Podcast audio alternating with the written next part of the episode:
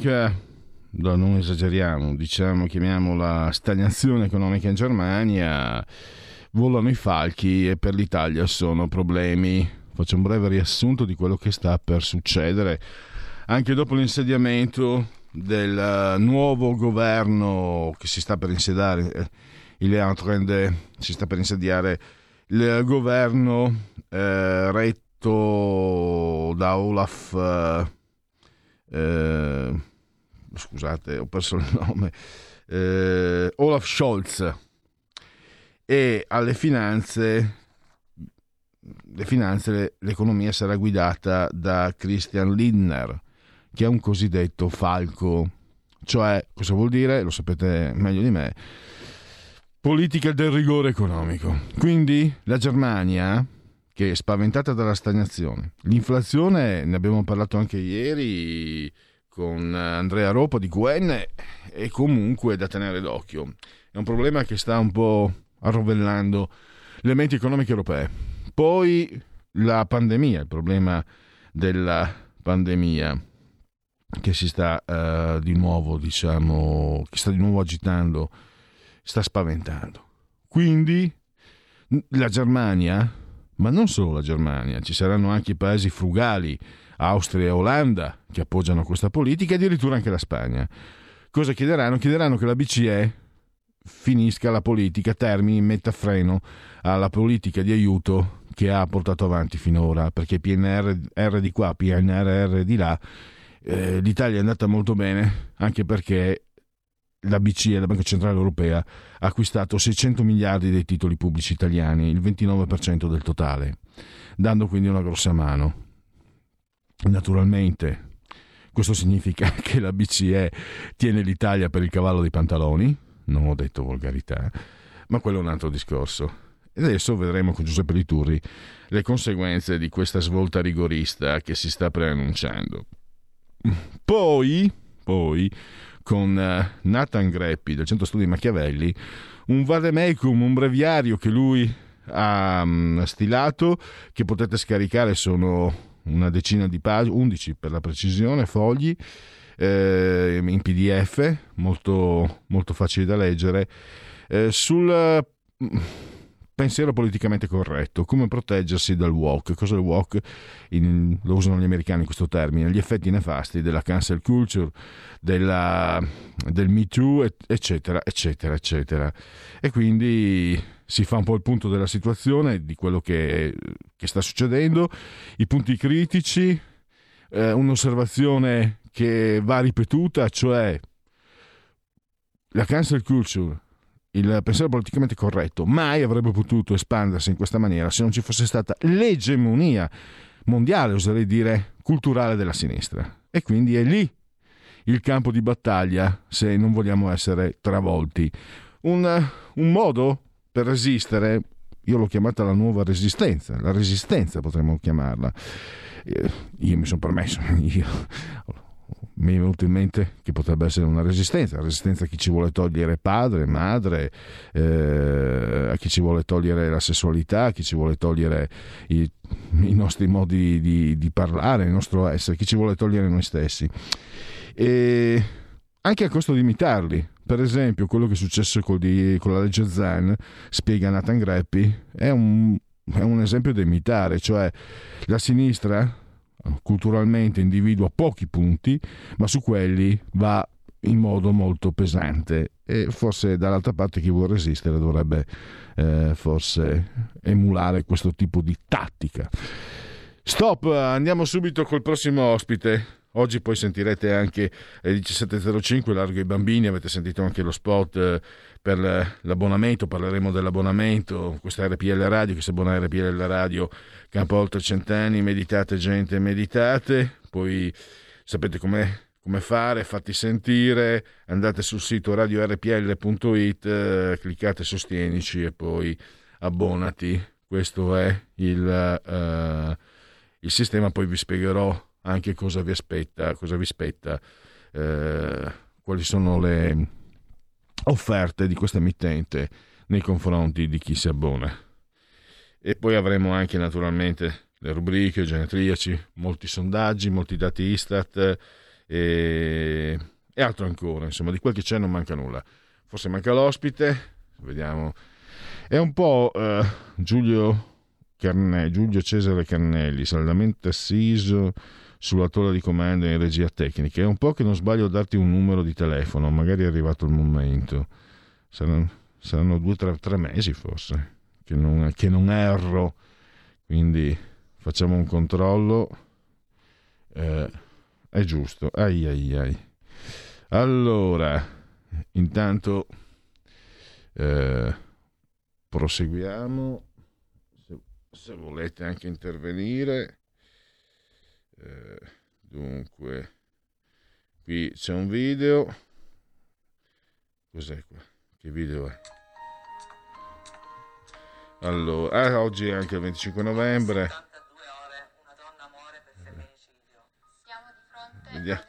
Lo sto, lo sto aprendo all'impronta. Nel 2019 è stato introdotto il codice rosso, individua i reati di omicidio, maltrattamento in famiglia, lesioni personali, violenza sessuale e psicologica, atti persecutori, diffusione di immagini o video sessualmente espliciti. Agisce sulla tempestività dell'intervento delle forze di pubblica sicurezza per scongiurare i fenomeni di femminicidio. Per chiedere aiuto puoi usare anche questo gesto. Diciamo stop alla violenza. Stop, stop, stop, stop, stop, stop. Non sei sola. Tu sei tua reagisci.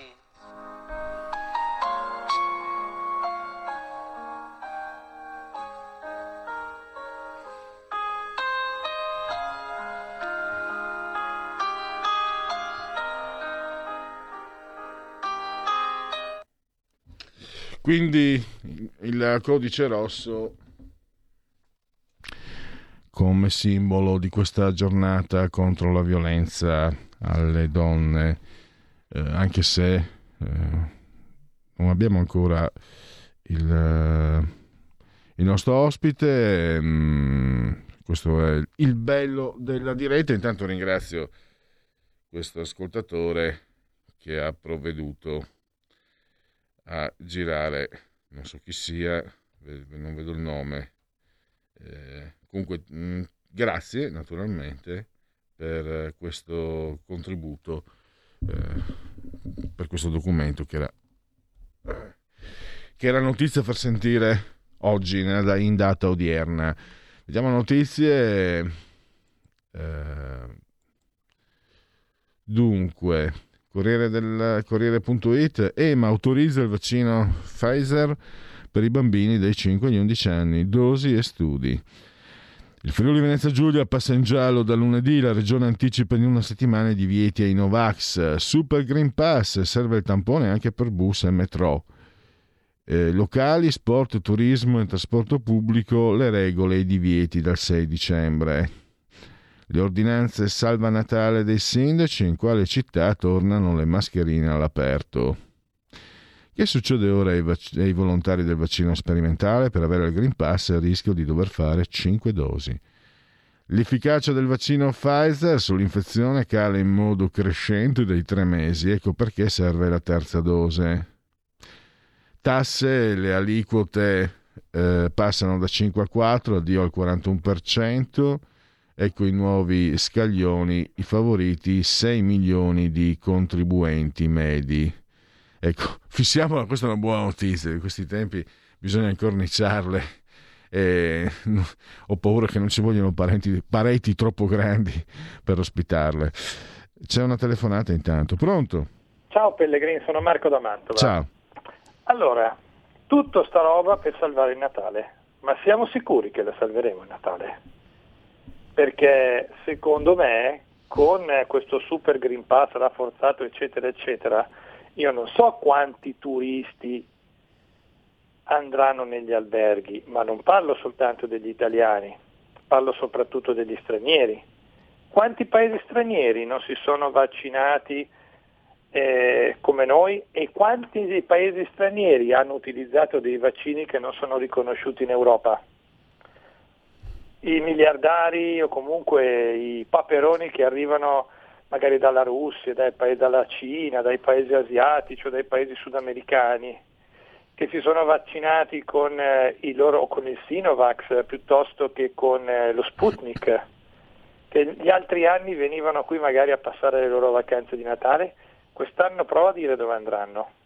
In tutti quei paesi che magari sono co- turisticamente nostri concorrenti, che invece il, eh, i, i, magari i, non hanno questa, questa, pratica, non hanno questo, questo provvedimento. Io ti consiglierei, e poi ti lascio proseguire la tua lettura delle notizie, di sentire magari qualche rappresentante degli albergatori, che sia Federalberghi, che siano altre, altre categorie, comunque altre, altre federazioni, per sentire se veramente Natale andrà oppure per loro sarà l'ennesima sconfitta. Chissà quanti di loro chiuderanno o, pot- o saranno costretti a vendere allo straniero nemmeno miglior offerente per non morire di fame. Ciao Pellegrini, grazie.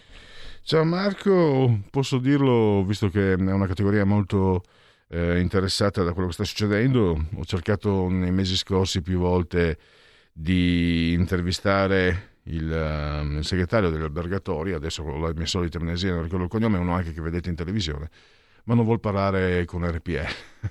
non so per quale motivo. Eh, lui sa che, lo, che ha cercato RPL, averglielo lasciato su WhatsApp, eccetera, messaggi, eh, eccetera, sms, ma non so per quale motivo non, non è disponibile. Proveremo con, con altri esponenti, eh, naturalmente perché non, non esiste solo questo signore. Poi vi dico anche il nome. Intanto vediamo chi, chi è eh, al telefono in questo momento. Pronto? Buongiorno Giuseppe, sono io? Sì, è in diretta, buongiorno. Eccomi qua. No, mi allaccio a quello che ha detto il signore poco fa, io giro molto per le imprese, ma c'è una cosa molto importante che sfugge. Cioè il Natale hanno già deciso di cancellarlo, ma l'hanno deciso due anni fa. I beneficiari come l'anno scorso saranno Amazon, grande distribuzione, multinazionali, grande ristorazione. Gli alberghi falliranno e verranno comprati sempre da, dai grandi gruppi finanziati da BlackRock, che guarda caso sono quelli che finanziano Pfizer, Johnson Johnson e, e Moderna. Cioè, ma, ma, vogliamo svegliarci? Cioè, io veramente mi meraviglio. Poi vorrei fare un discorso sanitario. Ma scusate un attimo, nelle case di riposo, che qui nel Bellunese ce ne sono già tre, sono tutti vaccinati, ospiti, sanitari, chi va a trovarli non entra se non è vaccinato e tamponato, eppure dopo la terza dose sono positivi. Ma scusate, ma sono i Novax che li hanno contagiati? Cioè io mi chiedo solo... No, ma il vaccino... Il vaccino, sì, ma nessuno, nessuno, ha mai detto che il vaccino ti, ti preserva dal contagio. Il vaccino eh, diminuisce drasticamente la possibilità di morire. E di fatti sì, questo... ma guarda che c'è, allora bisogna ascoltare tutti e se si ascoltano anche altri virologhi, si, sono, si è verificato esattamente quello che è successo, cioè che questo virus, questo siero, ha creato le varianti prima cosa. no, ci sono, degli scienziati che si ra- ci sono degli scienziati, io ho letto, che si raccomandano, per favore chiamatelo vaccino, non è un siero, ed è, e lo hanno anche spiegato molto bene.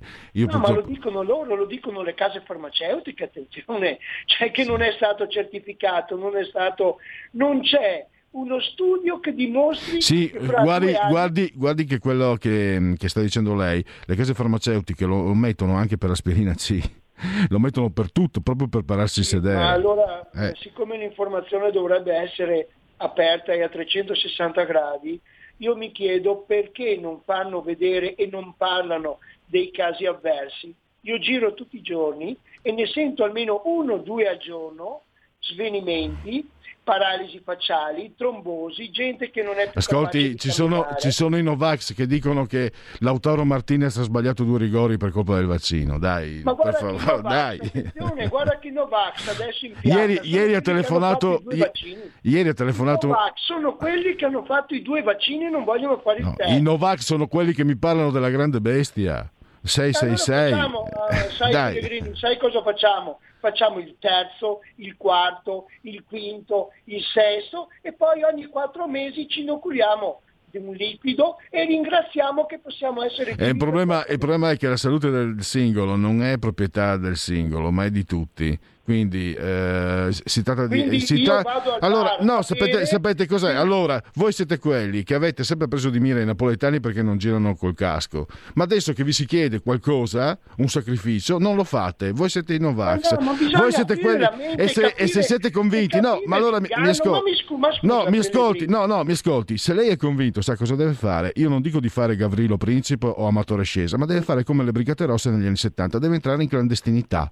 Perché se ci troviamo di fronte a quello che voi dite, dove, eh, per responsabilità con voi stessi, con i vostri cari, con i vostri amici, nostra, dovete, dovete no, riposo, per coerenza, non ci sono no, mai andato per sono coer- contagiati dopo la terza per coerenza, per coer- sì, ma, ma voi, voi, per coerenza, voi, che parlate, voi che parlate di questa cosa, se siete coerenti con voi stessi, non dovete chiacchierare o mandare in giro assurdi filmati che inverosimili. Dovete entrare. Dovete, eh, allora, scusi, ma se lei è convinto, ma lei ma parlandone, lei, scusi, ma lei, lei parlandone, dove sì, scusi, ma lei parlandone è convinto, lei parlandone è convinto di fare la cosa giusta. Se lei è convinto di quello che dice, deve agire, non deve chiacchierare. Ma deve, scendere, deve tutti, fare... ma io non posso agire perché non eh, posso entrare al ristorante. Se io sono... a me viene impedito di entrare al ristorante perché potrei Ascolti. infettare quando è dimostrato che anche i vaccinati possono infettare in misura, in misura molto minore in misura molto minore in misura molto minore. Ascolti, in ogni caso eh, no scusi lei non vuole pagare le tasse a me, anche a me non piace pagare le tasse ma le devo pagare.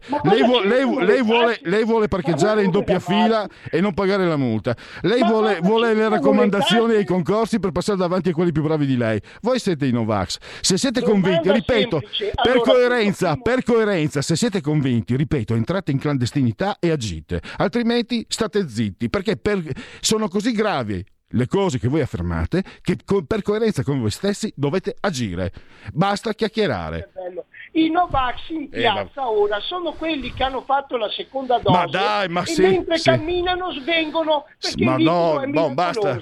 Allora, eh, io ho provato a usare argomentazioni razionali, ma evidentemente non basta.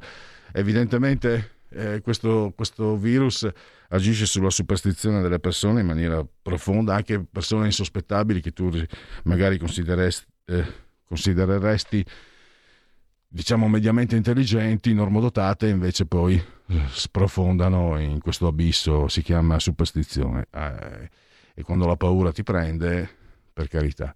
Ripeto però, per coerenza, fate un ragionamento logico.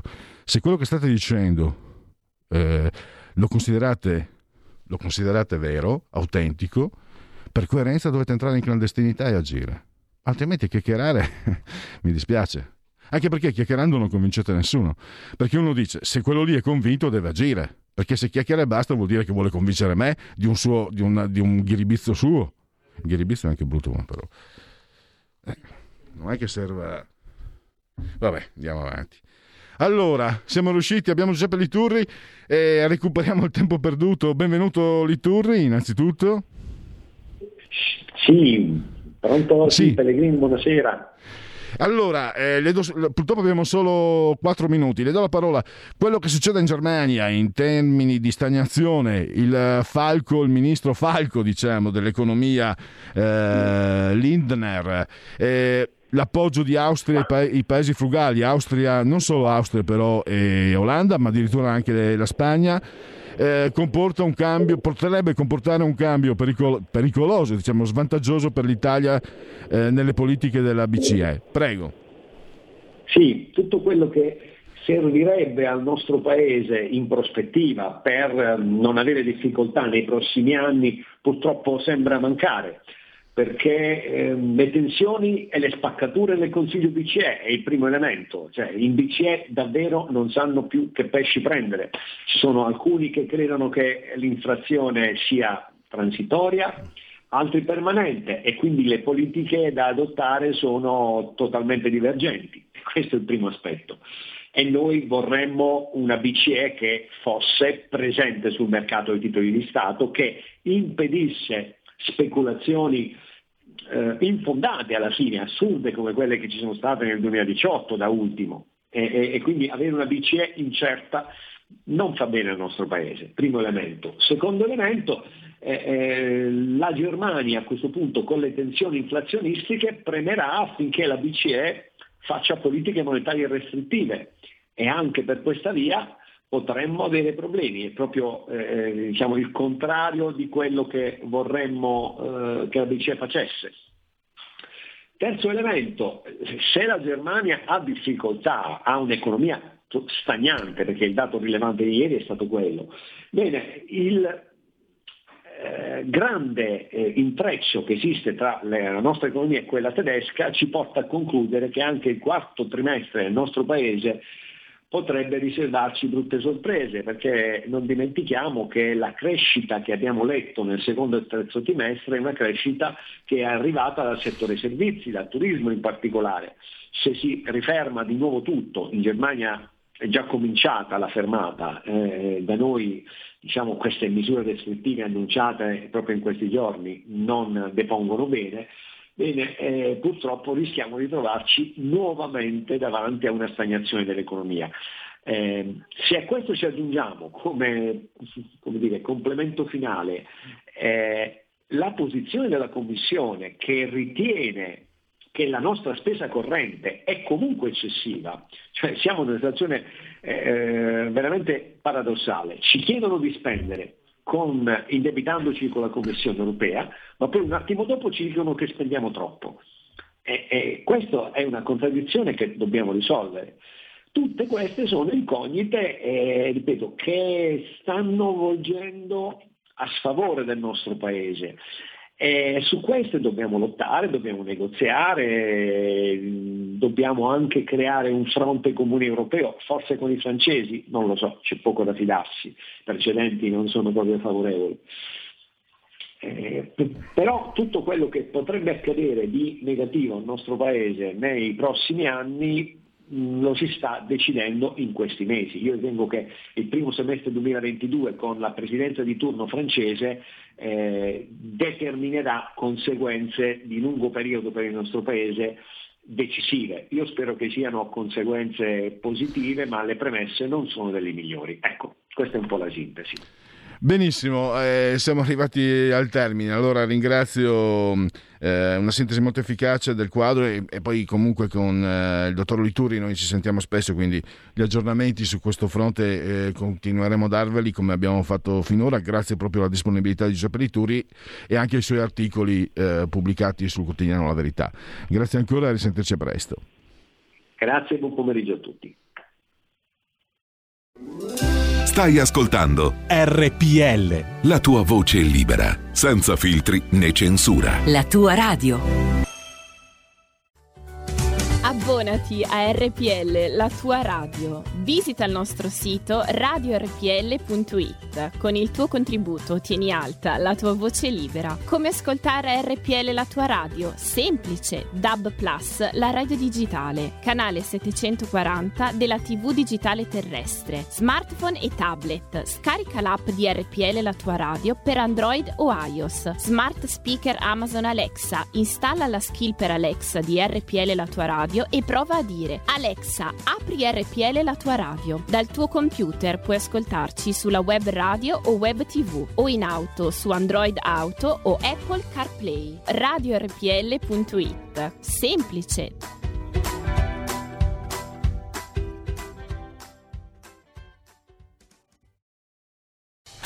Porta con te ovunque RPL la tua radio. Scarica l'applicazione per smartphone o tablet dal tuo store o dal sito radiorpl.it. Cosa aspetti?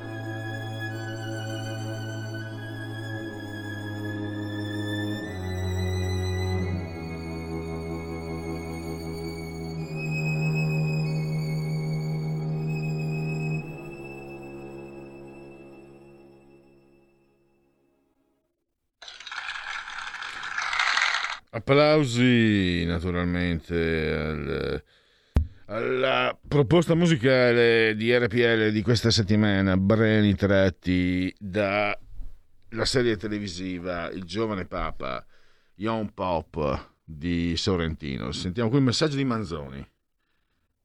Eh, che non parte, adesso parte, faccio partire. Eh, ciao Pellegrini, ma Nathan Greppi è lo zio di Nathan Falco, il figlio del liberatore, e che a sua volta potrebbe essere il, il figlio di, di, Marco Greppi, ex sindaco di Milano. Domanda delle 100 pistole, ovvero cazzata della, della giornata. Ciao. Va bene, allora. Eh, grazie anche a Manzoni che gioca con le parole, gli, gli piace. Poi abbiamo eh, racconti dell'ISIS generano islamofobia. Bavaglio al premio Nobel Nadia Burad. Questa è una segnalazione tratta dalla voce del patriota. Sempre allora. Sono Novax. Eh, la salute, secondo la Costituzione, non è collettiva ma è singola. Leggitela meglio la Costituzione. Siccome la Costituzione più bella del mondo è uno dei documenti più ambigui che esistano, più opachi, perché sì, è singola, ma tu hai anche la responsabilità nei confronti degli altri, quindi per piacere. Eh, sono Novax e me ne vanto. Non devi vantartene, devi agire. Va, entra in clandestinità. Tu puoi viaggiare con le siringhe piantate nella schiena, a me non me ne frega. No, tu questo a me non me lo dici per un semplice motivo. Mi sembra come, avete presente quello che stuprava le donne, genovese? Come se Genovese venisse a dirmi, ah, tu sei un povero sfigato, sei un coglione, sei uno schiavo, tu le donne le devi invitare a cena, io me le stupro subito, voi siete uguali. Quindi... Eh, grande nostro ministro del turismo, eh, vice dell'interno, ministro delle disabilità Giorgetti che ha risolto tutte le vertenze, ma mi dite le vertenze chiuse da Giorgetti, sempre meglio Maurizio. Forse stai sbagliando a non capire tutto il disegno di questa operazione, stai con speranza che morti sulla coscienza, un po' di autocritica. No, io sono contro il fanatismo. No, no, stanno sbagliando. Ci sono cose molto sbagliate fatte dal precedente, forse anche, anche da, no, forse anche da questo governo sul, sul modo di affrontare eh, la pandemia. Io sono contro i Novax con la bava alla, vo- alla bocca, i Novax che mi parlano della della, della, bestia, del 666, che mi parlano dei morti, i Novax che mi dicono tra quattro anni, tra quattro anni eh, sarete tutti morti. E eh beh, guarda, tra quattro anni forse non ce ne ricordiamo.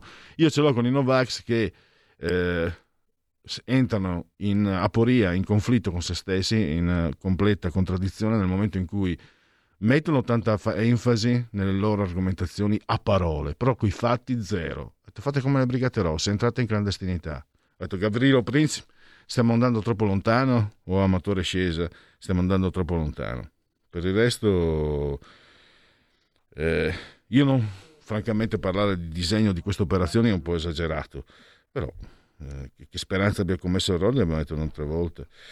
Eh, non fate più sentire questo dialogo sulla radio, fate brutta figura, è stato scritto prima dei vaccini, come faceva sapere che saremmo finiti così Montero? Boh, va bene, eh, caro Novax, entra in clandestinità, non chiacchierare, perché più chiacchieri, più le persone normali pensano che voi siate dei folli, degli squilibrati, degli imbecilli eh, dementi con la bava alla bocca invasati dalla superstizione. Se tramutate il vostro pensiero in azione, qualcuno potrà magari anche pensare diversamente.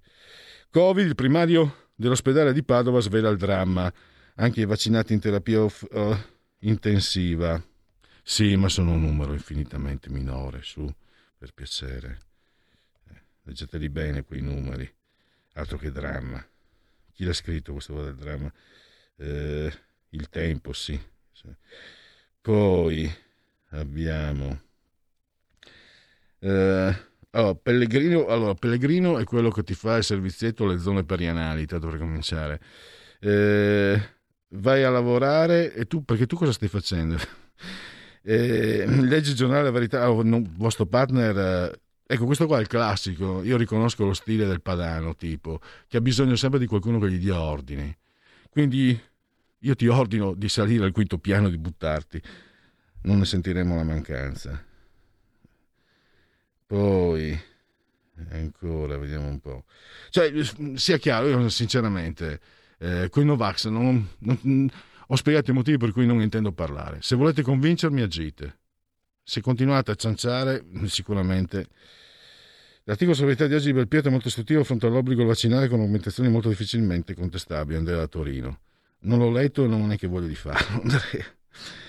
eh, Pellegrino, è così facile come pensi, non dare addosso a chi la pensa diversamente. Guarda che non è proprio come dice il governo, è incapace di prendere decisioni, organizzare, quindi spinge il vaccino. Dovevamo essere tranquilli per sei mesi e lo spingono per anticipare il richiamo. Non sanno nemmeno loro che pesci pigliare. Eh, lascia perdere bene l'interista prescritto, Juventino, Juventino. Io rispondo sempre allo stesso modo. Eh, se avete questa convinzione, dimostratelo e non con le chiacchiere vanneggianti. Allora, passiamo con la terza pagina, non so se c'è una telefonata. Eh, pronto? Pronto, Pierluigi? Sì, ciao. Oh, ciao carissimo.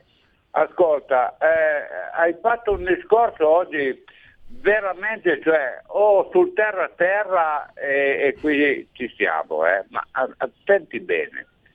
Allora, eh, per, eh, allora eh, io non sono né contro né pro, io purtroppo non lo o per fortuna non lo so perché per le mie patologie non lo posso fare e mi hanno detto di non farlo e va bene, è tutto scritto. Ma detto questo, il fatto è un altro, Pierluigi, cer- cerchiamo di dirti una cosa logica. Hanno, sono partiti l'anno scorso col piede sbagliato, quando tutti i virologi se la davano l'uno con l'altro. La gente guarda che io purtroppo di ospedale ne so qualcosa, sono, sono in abile su una carrozzina da 11 anni, te lo dico io, la gente non ci crede più.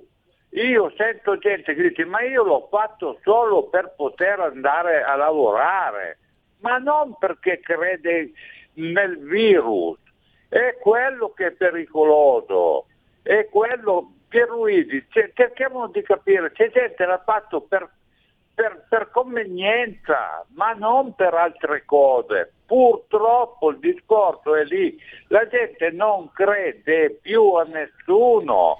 Va bene, ti devo lasciare perché purtroppo siamo andati oltre, abbiamo l'ospite in linea, passiamo, partiamo subito con la sigla.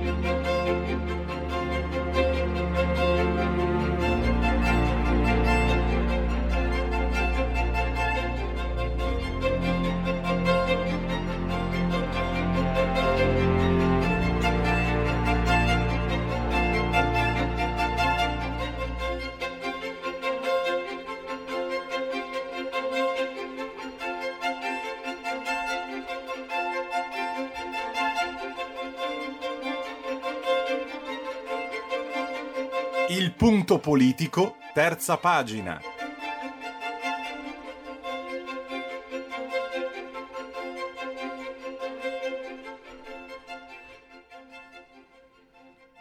E salutiamo Nathan Greppi del Centro Studi Machiavelli. Benvenuto Nathan. Ciao Pierluigi, grazie dell'invito. Allora, intanto diamo anche le indicazioni perché sul sito del Centro Studi Machiavelli potete trovare, eh, come lo possiamo chiamare, un breviario, un vademecum, eh, un manuale per eh, salvarsi dal walk, che sono, vale a dire, gli effetti nocivi e nefasti del pensiero politicamente corretto, eh, Nathan. Eh, tu in queste 11 pagine, 10 diciamo scritte, eh, riassumi le caratteristiche e anche fai anche un excursus diciamo storico e fai anche le differenze tra l'Italia e altri paesi occidentali e indichi anche quali sono alcune misure che, alcuni provvedimenti che andrebbero presi. Eh, a me è venuto in mente leggendo il tuo, il tuo breviario, lo chiamo così per il momento, una parola, resistenza. Resistiamo contro chi vuole toglierci padre, madre, chi vuole toglierci la sessualità, chi vuole toglierci le, le parole, chi vuole toglierci la libertà. Eh, beh, sì, un po' è così perché io vedevo eh, mesi fa che c'erano tante discussioni sulla cancel culture, sui suoi effetti, ma poco o niente su come contrattaccare. Allora ho innanzitutto ricostruito le origini eh, del fenomeno e poi sono andato a vedere il contesto italiano. Per chi vuole, vuole, tirare un sospiro di sollievo da noi è molto meno diffuso che all'estero, eh, basti pensare giusto per una banalità che quest'anno erano i 700 anni dalla morte di Dante Alighieri e i, suoi, e i festeggiamenti eh, in merito in Italia sono, si sono eh, protratti abbastanza indisturbati, mentre eh, al contrario in Belgio e in Olanda una, una, nuova edizione della Divina Commedia aveva visto censurata la parte in cui Maometto viene raffigurato all'inferno perché non volevano offendere il pubblico musulmano. Mm. E da noi anche le, le, statue vengono in genere, anche se ve, ci sono molti monumenti storici che sono stati presi di mira da alcuni attivisti, pensiamo l'anno scorso alla statua di Montanelli, raramente vengono eh, distrutte o rimosse come è successo invece in America, ricordiamo le distruzioni delle statue di Colombo, dei generali sudisti. Eh, io ho suddiviso in due categorie i, i, possibili contrattacchi, uno da parte dei politici e uno da parte dei privati.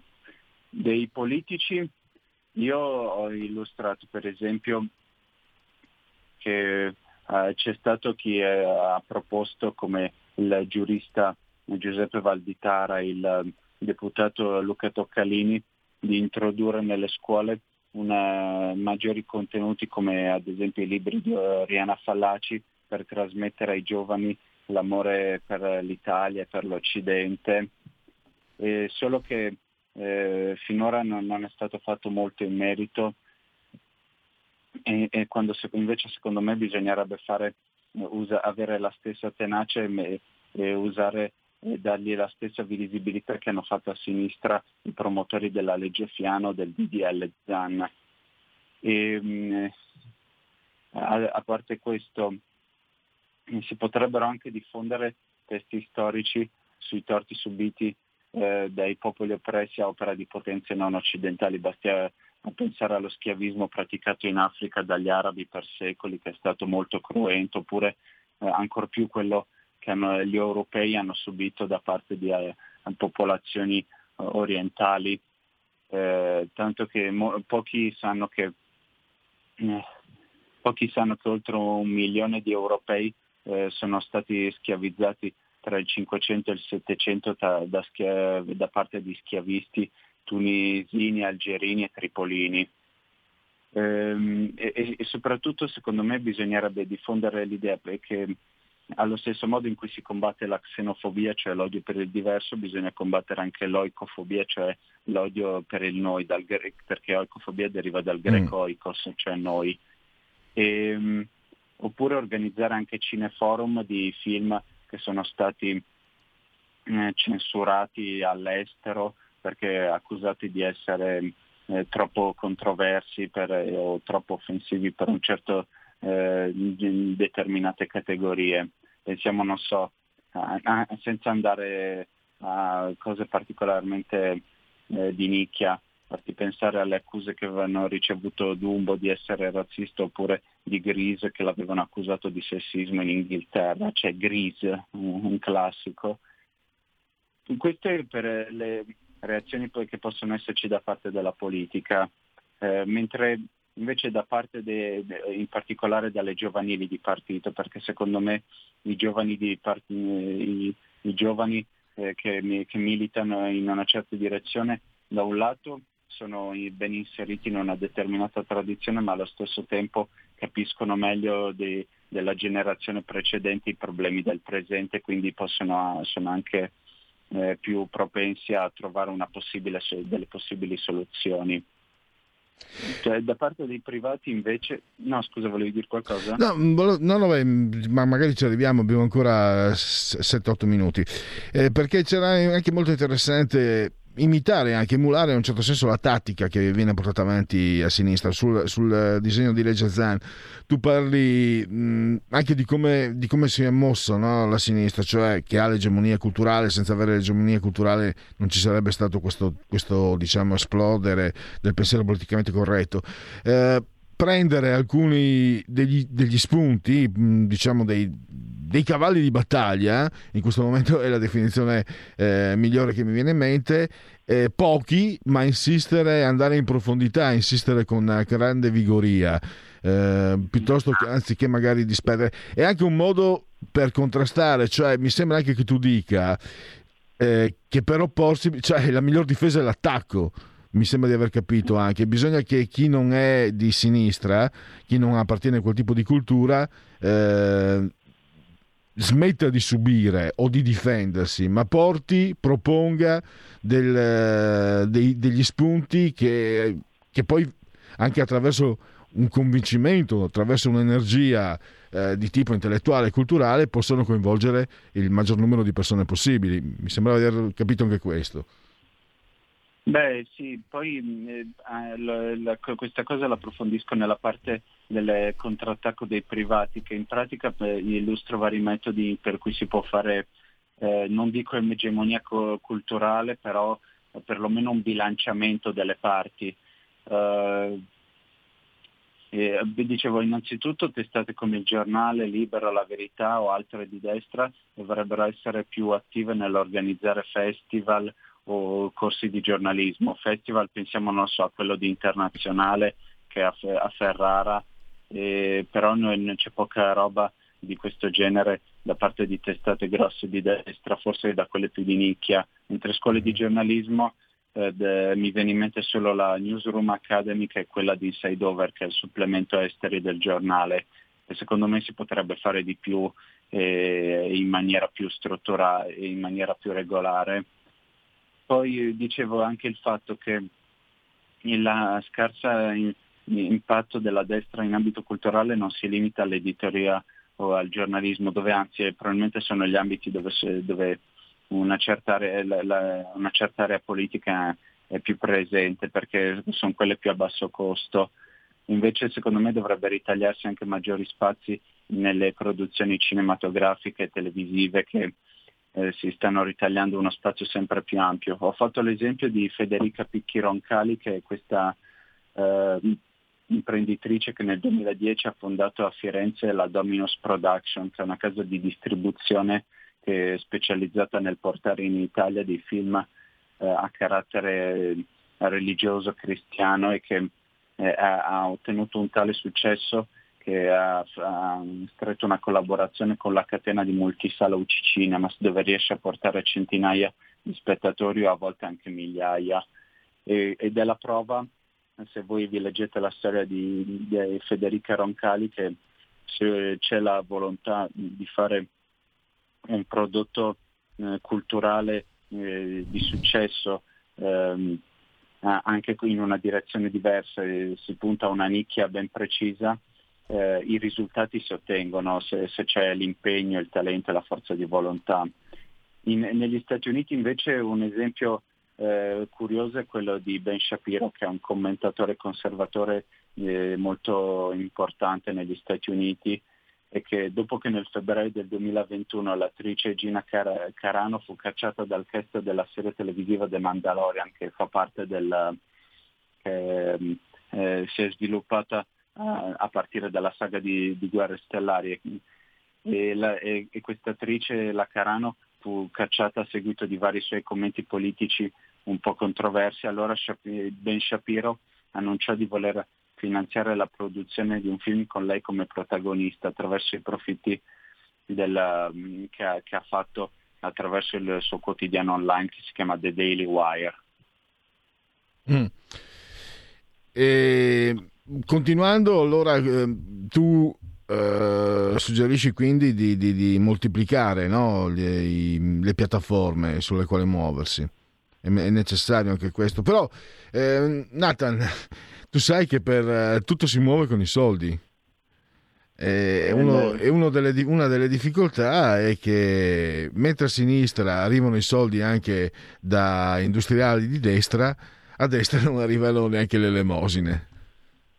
Eh, questo purtroppo ahimè è vero, però ci sono delle in Italia non so, ma in, all'estero ci sono delle eccezioni. Pensiamo, non so, adesso in Francia si sta parlando molto della candidatura di Eric Zemmour, questo giornalista di, di destra che è molto polemico, molto conservatore, di cui io personalmente molte delle sue prese di posizione non le condivido, ad esempio certe cose che ha detto sulla Shoah, però lui è un esempio che eh, da, pre, da, prendere in considerazione perché eh, lui ha ottenuto molto di questo successo e questa visibilità mediatica anche grazie a Vincent Bolloré, che è questo imprenditore in ambito televisivo, mm. che è un, considerato un po' il capo dell'imprenditoria non, uh, non radical chic francese e che quindi allo stesso modo anche qui dovremmo trovare uh, per produrre uh, spettacoli, o nuovi prodotti multimediali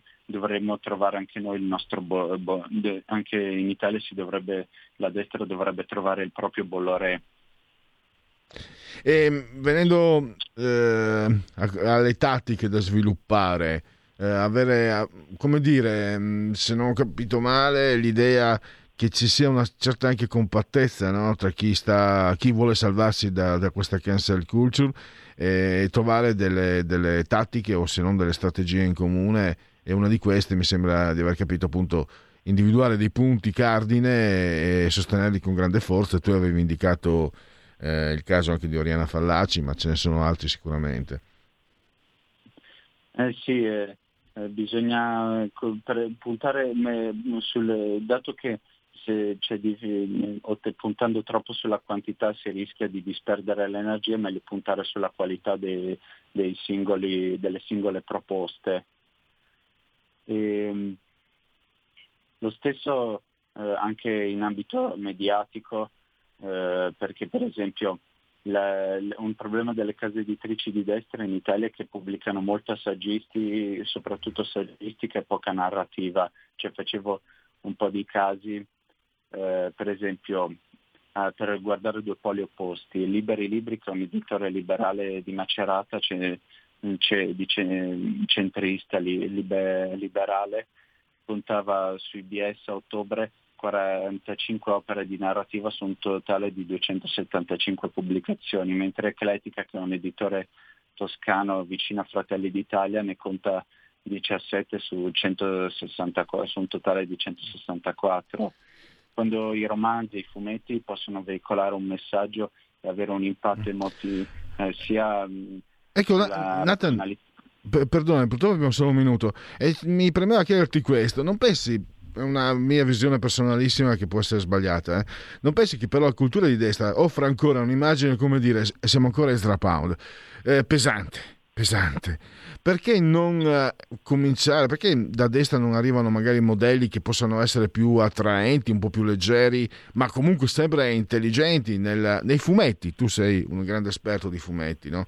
Eh, Purtroppo abbiamo visto quello che è successo a Frank Miller, che di sicuro non era di sinistra, ma l'ha fatto diventare, altrimenti diventava matto. Però ecco, se sviluppare anche questo tipo di offerte che possano avvicinare, che non siano sempre necessariamente eh, con l'immagine della pesantezza, del, del, del, di, un, di, un, qualcosa di molto impegnativo da affrontare. La musica, ovviamente, i generi pop, rock, eh, che non siano magari l'estremismo fanatico di un certo hard rock statunitense razzista, quello no, non mi interessa. Cosa ne pensi? Purtroppo abbiamo pochissimi secondi. No, no, hai ragione, secondo me andrebbe un po' rinnovato, eh, rinnovato il, reperto- il, repertorio e l'offerta, perché secondo me la mia idea è che eh, volendo, se si scava un po', eh, i talenti mm, che possono, potenzialmente possono andare in, in, una certa direzione si trovano. E come dimostra il caso della Roncali, eh, se c'è impegno, talento e soprattutto si crede, questo, si crede, in un determinato progetto, secondo me ci possono volere anni o forse decenni, ma alla fine se, se ci si impegna i, i risultati arrivano.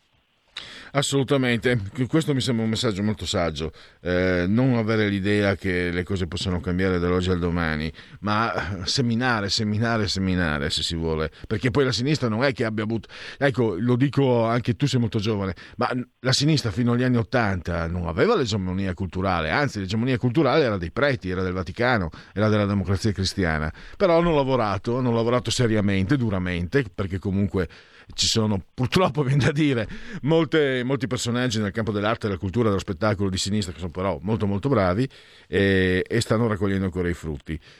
Nathan, io ti ringrazio. Se andate su centrostudimachiavelli.com, centromachiavelli.com, trovate anche questo eh, importante vademecum. Grazie ancora Nathan Greppi a risentirci presto. Grazie Pierluigi, a presto. Da oggi la tua radio è ascoltabile anche con la televisione in digitale. Sul telecomando della televisione digitale o del tuo ricevitore digitale puoi scegliere se vedere la TV o ascoltare la radio. Risintonizza i canali radio e troverai anche RPL, canale 740. La tua radio. Stai ascoltando RPL. La tua voce libera, senza filtri né censura. La tua radio.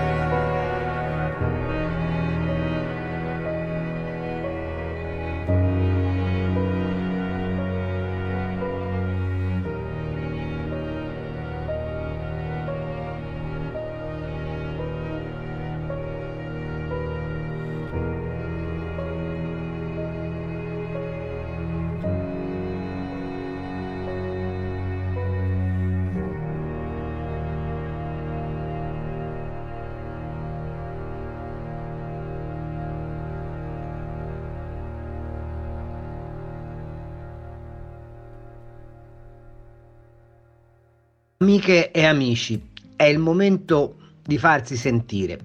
RPL ve ne dà una possibilità reale. Basta abbonarsi. Per farlo andate sul sito www.radiorpl.it e se volete slash abbonati ne saprete molto di più. In che cosa consiste?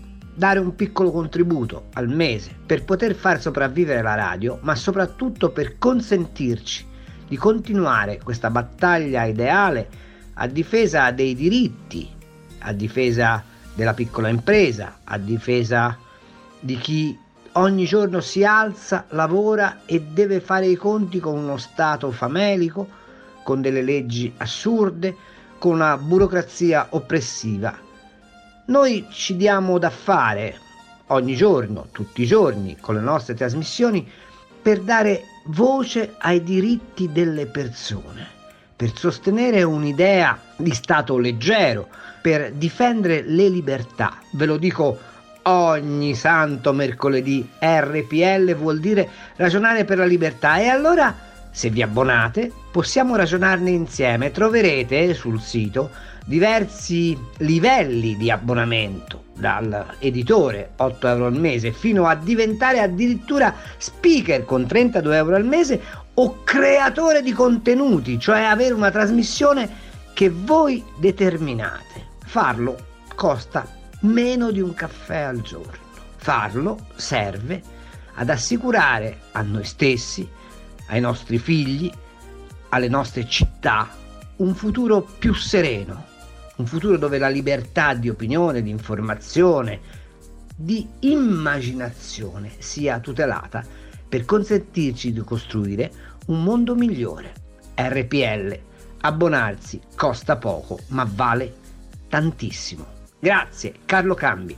Fatti sentire per sostenere la tua radio e partecipare in prima persona ai tuoi programmi preferiti. Abbonati a RPL è facile, economico e democratico. Vai sul sito radiorpl.it, clicca Sostienici e poi abbonati.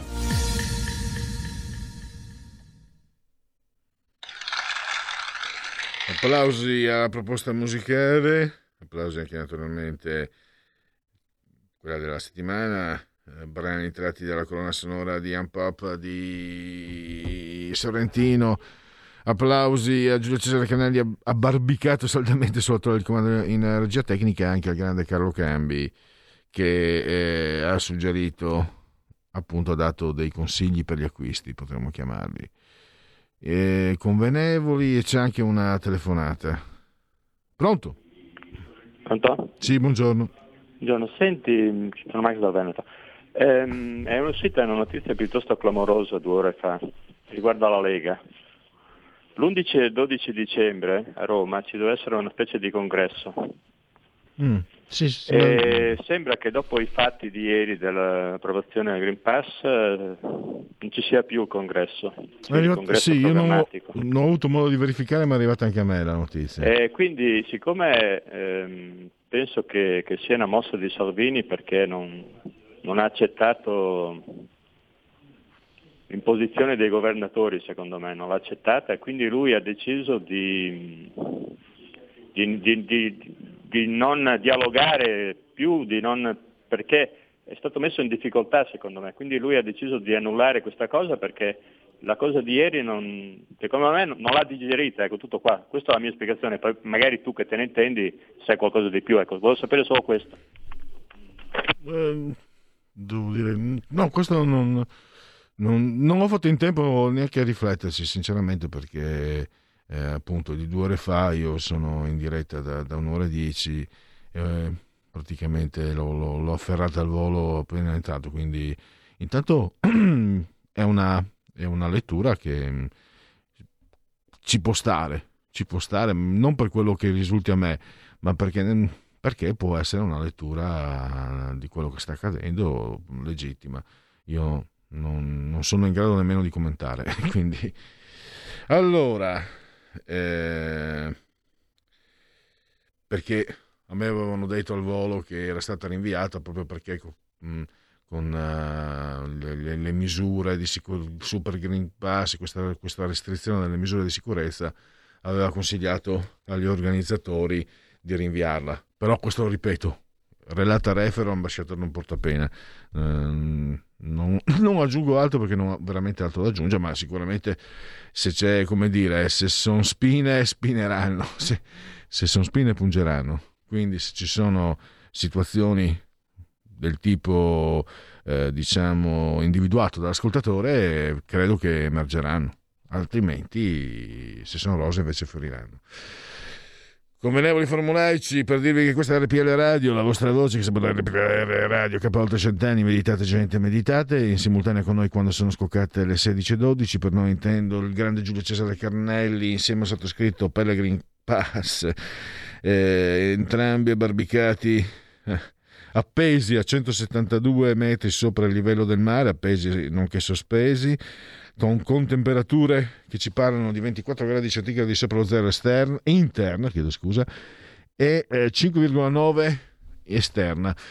Sta arrivando il generale inverno, lo dicono anche le previsioni, quindi verso fine settimana è previsto un abbassamento delle temperature, quindi una certa glaciazione, non ce ne vogliono i grettini. Il tutto accade nel quinto giorno di primaio, mese del calendario repubblicano, per i gregoriani mancano 36 giorni alla fine, magari anche meno, speriamo. Per tutti è un mercoledì, anzi no, chiedo scusa, un giovedì, Zoibe, 25 di novembre, anno domini 2021, 2021 che dir si voglia, l'abbraccio forte, forte, forte, forte come sempre, signora Coltiglio, signora Angela, signora Carmela, loro e molti altri ci seguono dal televisore, è molto comodo perché ormai nelle case una volta c'era un televisore di solito in, sa, in, salotto in sala da pranzo insomma quello grande con, con in bianco e nero andavi a, a, girare a cambiare a mano. Adesso ci sono televisioni in tutte le stanze quindi potete mettete il 740 il canale 740 eh, eh, ovunque e quindi potete ascoltare sempre che lo desiderate ovviamente. Se lo desiderate potete anche ascoltarci cullati dall'algido suono digitale della Radio DAB. Se lo desiderate potete anche seguirci da ovunque ovunque voi siate nel pianeta Terra sul pianeta Terra potete seguirci grazie all'applicazione S Android con l'iPhone con eh, lo smartphone con il tablet con il mini tablet con l'iPad il mini iPad con eh, la smart television, con la Fire TV. Ah, con Alexa accendi RPL Radio, passaparola ve ne saremo riconoscenti. E poi internet su YouTube e anche eh, su, dal portale della verità. Questo è un eh, diciamo la conclusione dei convenevoli formulaici. Passiamo velocemente alla campagna abbonamenti, ma neanche tanto velocemente, pur qua pa. Abbonati RPL, fatti sentire, facile, economico, democratico. Eh, andate sul sito radio... Allora, aspetta, togliamo, condiv... togliamo la condivisione Giulio e vedo se riesco a cogliere eh, dal, dal, sito della radio, perché adesso vorrei anche metterlo, se possibile, eh, in condivisione. Mm per far vedere anche perché in modo che attraverso Facebook molti di voi naturalmente hanno il profilo Facebook, accedono, ecco qua, sostienici, vedete? Andate sul sito dove sono io adesso, andate su sostienici, quindi su abbonati e lì c'è anche il link per fare l'abbonamento, molto semplice. Eh, sostienici poi abbonati. Cosa prevedo? Cosa vi offre la radio? Allora, per 8 euro la possibilità di... No, non la possibilità, 8 euro mensili e avrete il vostro nome inserito nell'elenco degli editori di RPL Radio. 16 euro invece avrete 100 secondi per dire la vostra. Quindi lo speaker corner, appunto, livello speaker corner, la vostra opinione 24 euro mensili, livello ospite, cioè sarete come Nathan Greppi e come Giuseppe Lituri oggi ospiti nelle trasmissioni di Giulio Cainarca, di Antonino Danna, di Semivarin, di Matteo Furiandi, del grande Marco Castelli e altro ancora. Poi livello conduttore 32 euro mensili E qui addirittura potrete condurre insieme a Varini, insieme a Cainarca, insieme a Danna, insieme a Castelli, insieme a Fura, insomma, eh, questo è, il modo proprio per, per partecipare insieme. 32 euro. Infine, Creator, eh, creatore in pratica, 40 euro mensili e non solo sarete qui a condurre, ma preparerete anche una trasmissione insieme a Cainarco, quello, quello che preferite voi, Danna, eccetera, eccetera, eccetera. E dopo questo suggerimento che a noi sembra utile, a voi anche a noi, direi di passare alla prossima rubrica, vale a dire, ditela, eh, questa è gratis per esempio, qui, qui vi diamo la voce gratis. Gratis, un applauso alla parola gratis. Dite la vostra, io penso la mia. Dite la vostra, che io penso la mia. Il telefono, la tua voce, allo 02 6620 3529. Anche al numero di WhatsApp 346 64 27 756. Allora, aspetta, andiamo sulla foto giusta. Eccola qua. Diversi galloni di whisky, Jack Daniels, si sono riversati sull'autostrada del Tennessee. Proposta A. No,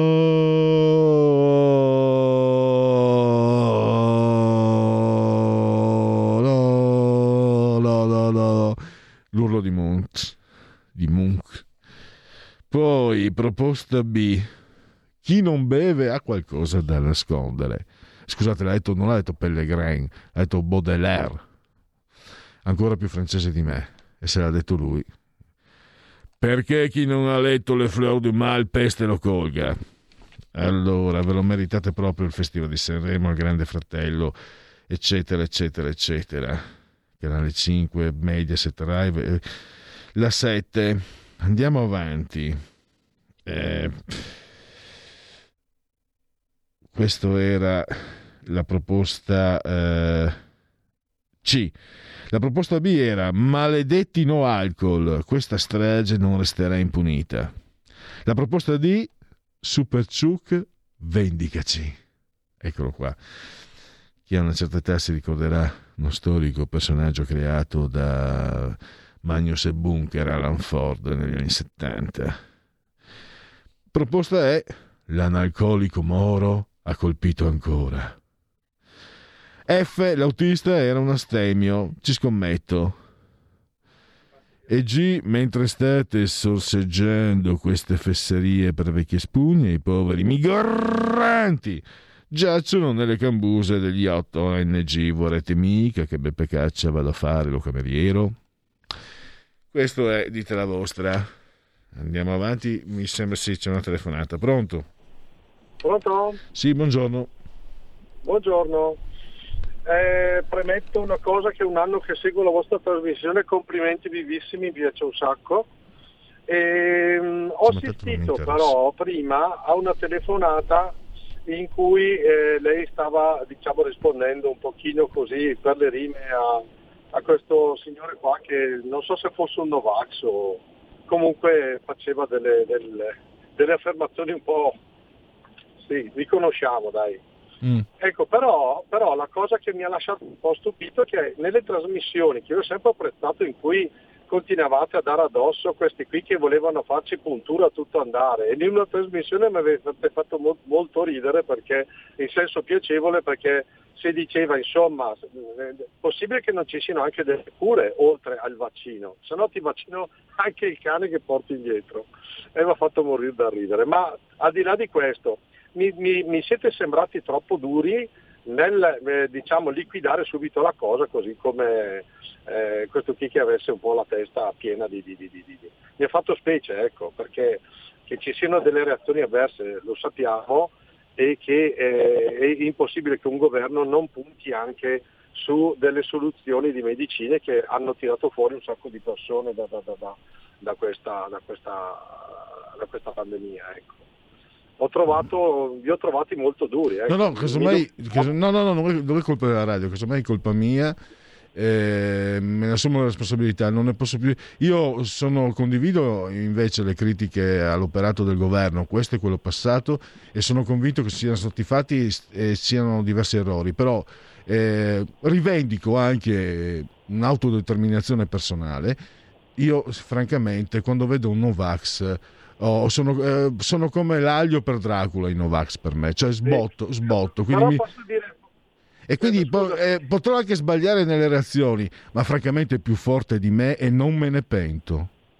No, no, però ecco, posso dire l'ultima senza portare via altro tempo. La cosa che vorrei che eh, mi piacerebbe sentire da voi è il fatto che io non sento mai parlare dei, dei guariti, no? Quanti guariti ci sono in terapia intensiva? Io credo poi neanche uno, perché tanto è vero che hanno detto o guariti o hanno fatto il vaccino. A parte che non dicono mai guariti da quanto. Io per esempio ho fatto il Covid, sono stato malato, la mia famiglia l'ha fatto in piedi, siamo guariti tutti, ma eh, siamo nel limbo, cioè noi non abbiamo il Green Pass. E, e questo qui, due virologi mi hanno detto, guardi che come così è successo per la SARS, voi avete degli anticorpi che durano anni, che dopo il governo politicamente ti dica che durano sei mesi, sono altre cose. E, e, ecco, ehm, per, per, me i ragazzini non dovrebbero farlo. Taiwan, giornale della verità di settimana scorsa, hanno sospeso il vaccino ai ragazzini perché ci sono troppe eh, reazioni avverse di eh, eh, e ictus. E, e, a fronte di questo, caspita, come fa un governo essere così certo di dire sì, sì, sì, sì, prendersi la responsabilità, che poi non ce l'ha mai perché se succede poi nessuno è colpa di nessuno, no? di prendersi la responsabilità di, di, parlare delle conseguenze gravissime sulle generazioni future. Quindi dicevano i ragazzini si sviluppano dei loro anticorpi potentissimi e, e, non dovrebbero neanche fare i vaccini. Chi deve fare il vaccino è il genitore o il nonno perché questi qui sì, portano a casa il, eh, il, il, il, virus, non lo attaccano in modo grave. Eh, questo è parlare chiaro, questo secondo me è, è allora anche noi italiani ci fidiamo Cina. Perché l'italiano ha così paura? Perché ci sono tutte queste, queste narrazioni assurde, così con il Green Pass che non ha niente di razionale, è uguale a queste cose qua. Mi vedo Taiwan, Taiwan non ha 20 persone, ha milioni di ragazzini, milioni di persone, se hanno visto questa cosa, fatti venire due dubbi, no? Invece no, oggi confermato l'EMA che eh, vaccinare i ragazzini. Io veramente Ecco, Vabbè. da una radio come la vostra mi piacerebbe sapere perché noi di destra abbiamo, usiamo la testa e non siamo dei caproni Io e no, cominciamo a fare dei distinguo. Ecco, faccio che io distingo, non sono né di destra né di sinistra né, né di né di centro, mi considero un anarco-individualista e mi danno fastidio, sia la destra e sinistra sono due parole che mi danno anche fastidio certe volte. Sì, sì, sì, sì, sì. e forse per, no, dire... forse per quello che non l'ho accontentata io, ma ci penseranno i miei colleghi sicuramente. Io personalmente eh, ho fatto questa scelta di troppa confusione, se ne parla troppo di questo virus, eh, filtrano, fi, filtrano, informazioni contrastanti tra loro, non parliamo di quello che hanno combinato i virologi o presunti tali, non parliamo di quello che, di, che, hanno combinato l'Agenzia del Farmaco italiano ed europea, disastrose. E ho fatto questa scelta mia, personale, anche perché nella mia trasmissione c'è una linea editoriale che prevede di seguire moltissimo l'economia eh, o la terza pagina, la cultura, quindi io sinceramente l'ho messa un po' da parte, poi mi scontro con i Novax perché francamente mi stanno uscendo dalle orecchie e non li sopporto più.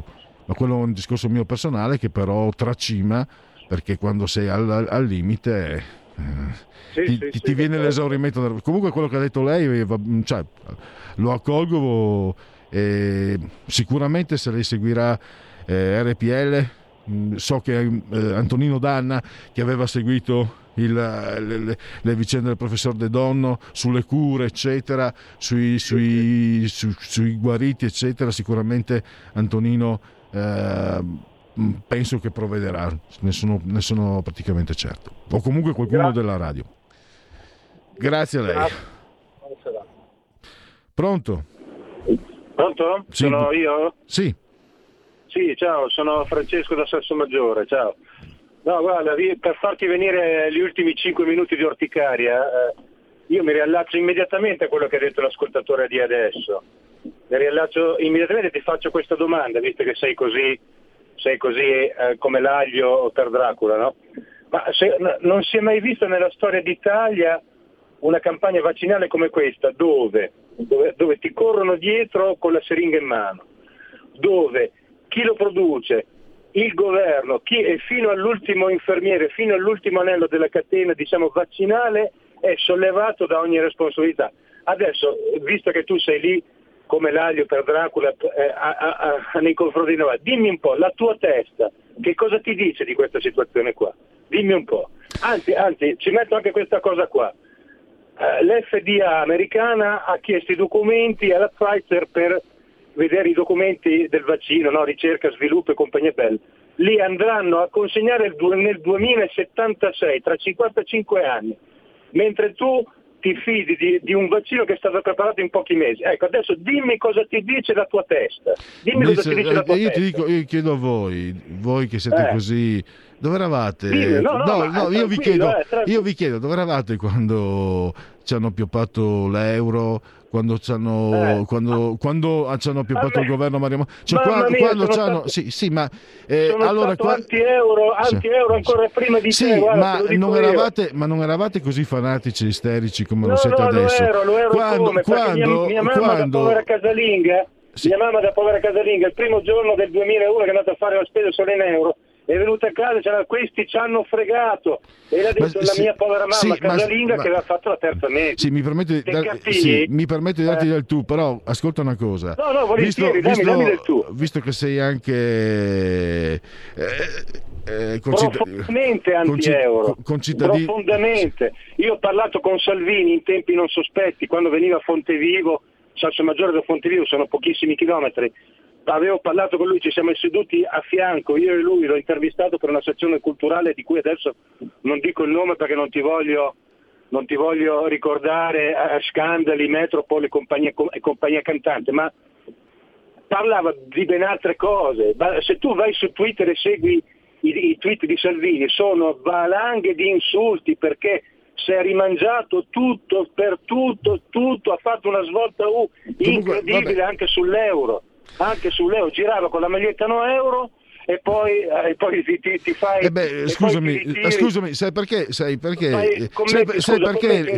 No, no, no, allora sai perché? Sai perché abbiamo dovuto fare l'inversione? A parte che non, non so se l'abbia fatto o meno, io parlo per me, perché io l'ho fatta l'inversione No, sull'euro. no. Sai perché? Perché quando è arrivato l'euro c'era solo la Lega, Eh. non c'era nessuno in piazza. Adesso voi Novax No, rompete, le- rompete le n'era- balle da tutte le parti. No, Quella volta no, non ce n'era ce uno. n'erano- ce n'erano Non ce non no, no, dove li hai visti? Dove li hai visti? Dimmelo. Ah, ricordamelo, so- ricordamelo. Io, ricordo, io non ho visto uno in piazza e giravo Io quella volta più di adesso, non ce n'era uno in piazza, non ce n'era uno Io quando, quando Napolitano, quando, Napolitano, quando Napolitano ha messo Mario Monti, non ce n'era uno, in- non, non eravate in piazza. Quindi per me questa vostra è superstizione, non eh, voglia di libertà o va, di trasparenza. Devo chiudere, devo chiudere perché è arrivato il momento. semplicemente buon siete senso, superstiziosi, semplicemente siete, siete come quelli che credono a- alla magia nera. Ciao. Il futuro appartiene a chi fa squadra. Le radio italiane si uniscono per giocare la partita da protagoniste. Nasce l'app Radio Player Italia. 140 stazioni in una sola rete. Scegli la tua preferita e ascolta il suono perfetto del digitale. Gratis, senza registrazione. Senza interruzioni. Compatibile con tutti i device. Le notizie, la compagnia. La musica, scelta da chi la ama, la conosce e la vive. Scarica Radio Player Italia. Il futuro batte con la radio nel cuore. Anche RPL è disponibile su Radio Player Italia.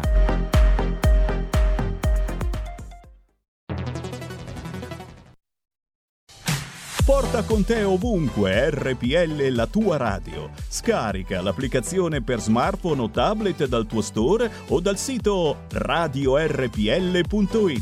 Cosa aspetti? Sono Edoardo Montolli e credo che la stampa indipendente vada sostenuta in prima persona. Senza la voce radiofonica di Giulio Cainarca l'informazione sarebbe meno libera. Per questo se lo ascolti, sostienilo. Fatti sentire per sostenere la tua radio e partecipare in prima persona ai tuoi programmi preferiti. Abbonati a RPL. È facile, economico e democratico. Vai sul sito radiorpl.it, clicca Sostienici e poi abbonati.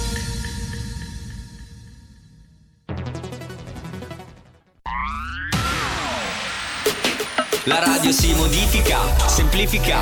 Da plus la musica purifica. Dove vuoi, dove vuoi, con chi vuoi. Rilassati e vai. La digital radio non ti molla mai. Mi abbandono in questo viaggio. Digitalizzo la frequenza con il suono che è uno spasso. Se penso a prima non ci credo. Yo, da plus è la svolta, qui lo dico e qui lo spiego. Digital Radio, il suono perfetto. Dub Plus. Anche RPL, la tua radio, è in Digital Radio. Stai ascoltando RPL. la tua voce libera, senza filtri né censura. La tua radio.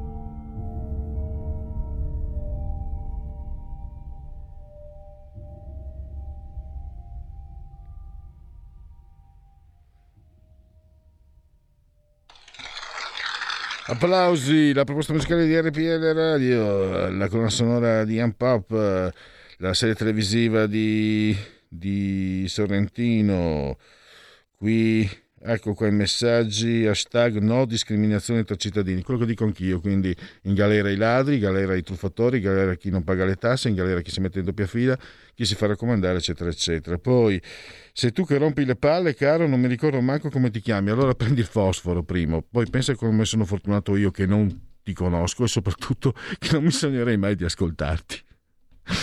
Eh, eh, eh, eh, io, non vengo ad ascolti, io non vengo ad ascoltarti, quindi io non ti rompo le palle. Se tu eh, pensa poi anche eh, come sei ridotto. Devi ascoltare me che ti rompo le palle. Ti spiego io perché devi ascoltare me. Sei ridotto ad ascoltare me che ti rompo le palle. Perché se per caso ti ritrovi. Oh, primo, perché non c'è molto meglio in giro, parliamoci chiaro. E non è falsa modestia. Secondo, perché se tu ti ritrovassi da solo con te stesso, ti butteresti dal quinto piano per la disperazione visto come facile fare psicologia. Eh, vediamo un po'. Probabilmente Salvini eh, ha capito che i veri nemici non sono, non sono negli altri partiti, sono proprio nella Lega. Salvini esci e fa un partito da solo. Allora, Pietro, hai detto che non sei né di destra né di sinistra né di centro, non sei né pesce né carne, è troppo facile dire anarchico individualista. Cosa vuol dire? Voglio dire che a differenza vostra, di voi padani che avete bisogno di chi vi dà gli ordini, io non amo chi mi dà ordini, non amo seguire d'ordini e quando lo faccio solo perché sono costretto dalle circostanze o dallo stipendio. Io odio gli ordini, odio anche darne. Invece voi padani avete sempre avuto bisogno, eh, ma poi sono anch'io padano, quindi la nostra razza ha sempre avuto bisogno evidentemente di persone che, di qualcuno eh, che ordinasse loro cosa fare. Siete fatti così e questo è il motivo per cui nonostante le abilità, incredibili abilità intellettuali manuali che ha il popolo del nord, siano sempre stati schiavi di qualcun altro. Semplice, non è neanche molto difficile capirlo. Perdite la vostra. H, Stati Uniti, il Tennessee in ginocchio. Preghiera musulmana, no, tutti in autostrada con la lingua sull'asfalto. E poi Super Zuc rubava i poveri per dare ai ricchi. È sempre molto attuale assolutamente. Non sono d'accordo che negli anni 80 la cultura di sinistra non fosse egemone, mi sono laureata negli anni 70 e come se era presente eh, la sinistra nelle scelte culturali dell'università. Sì, quando io intendo, ho detto tra anni 70 e 80, egemone intendo dire anche a livello sociale, anche a livello nazional popolare, ecco. Cioè, Pippo Baudo era democristiano, no? Cioè, faccio per semplificare. E, sì, nell'università hai ragione, era già entrata. Però vedi da lì come si è espansa, cioè tu non ti ritrovavi eh, a tutte le ore del, della notte e del giorno la cultura di sinistra che ti circondava, il pensiero politicamente corretto che ti circonda come oggi.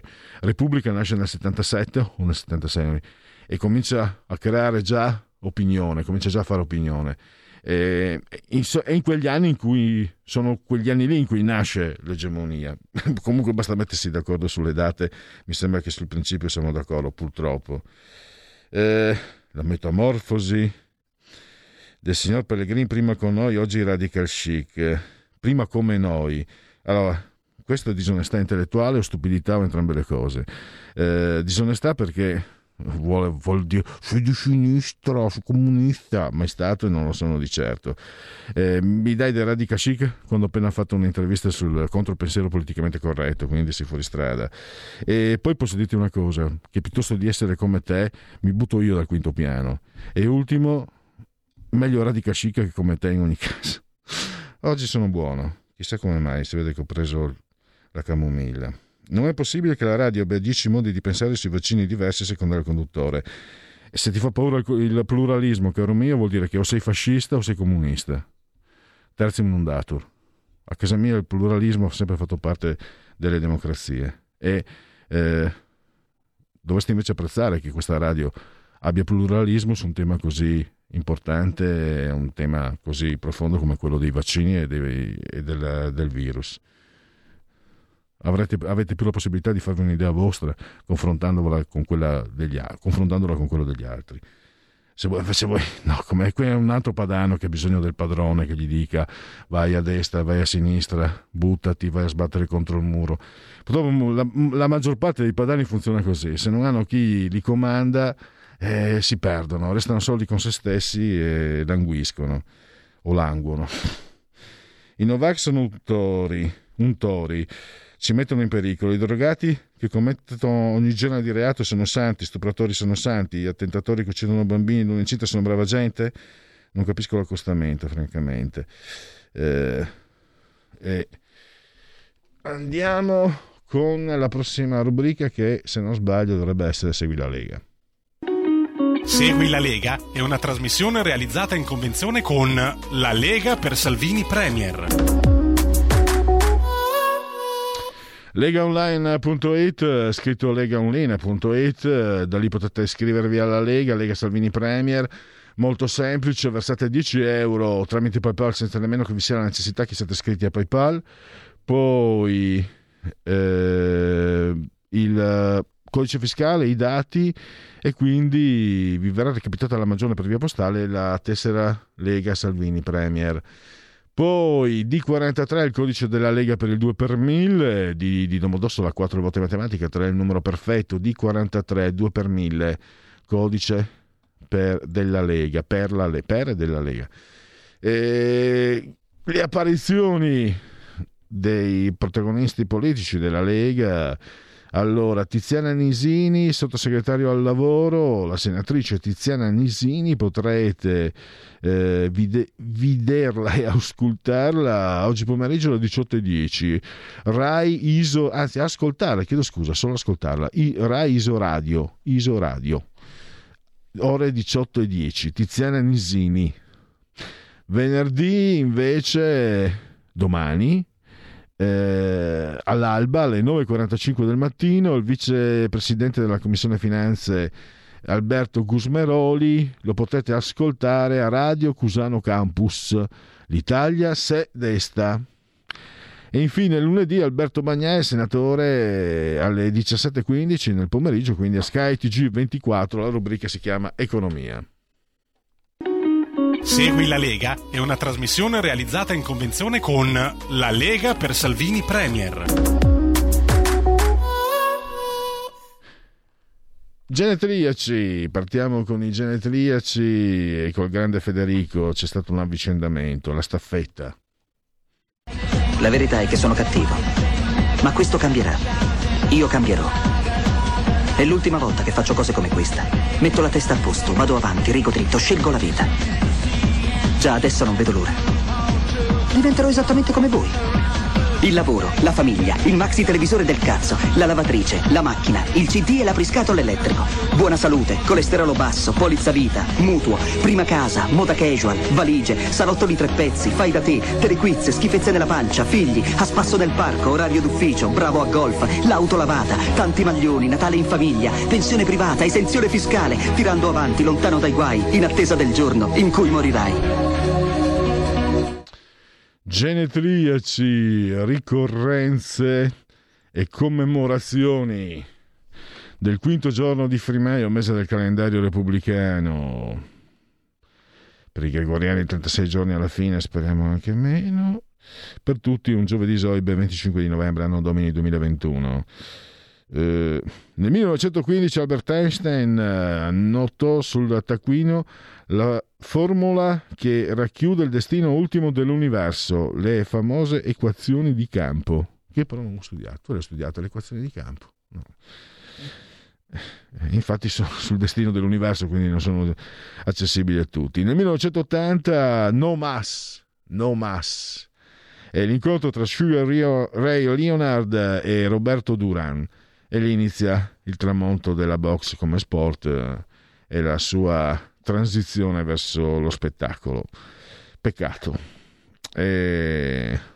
Sempre pensando a Marvelous Hagler. E, e, naturalmente anche Mohamed Ali.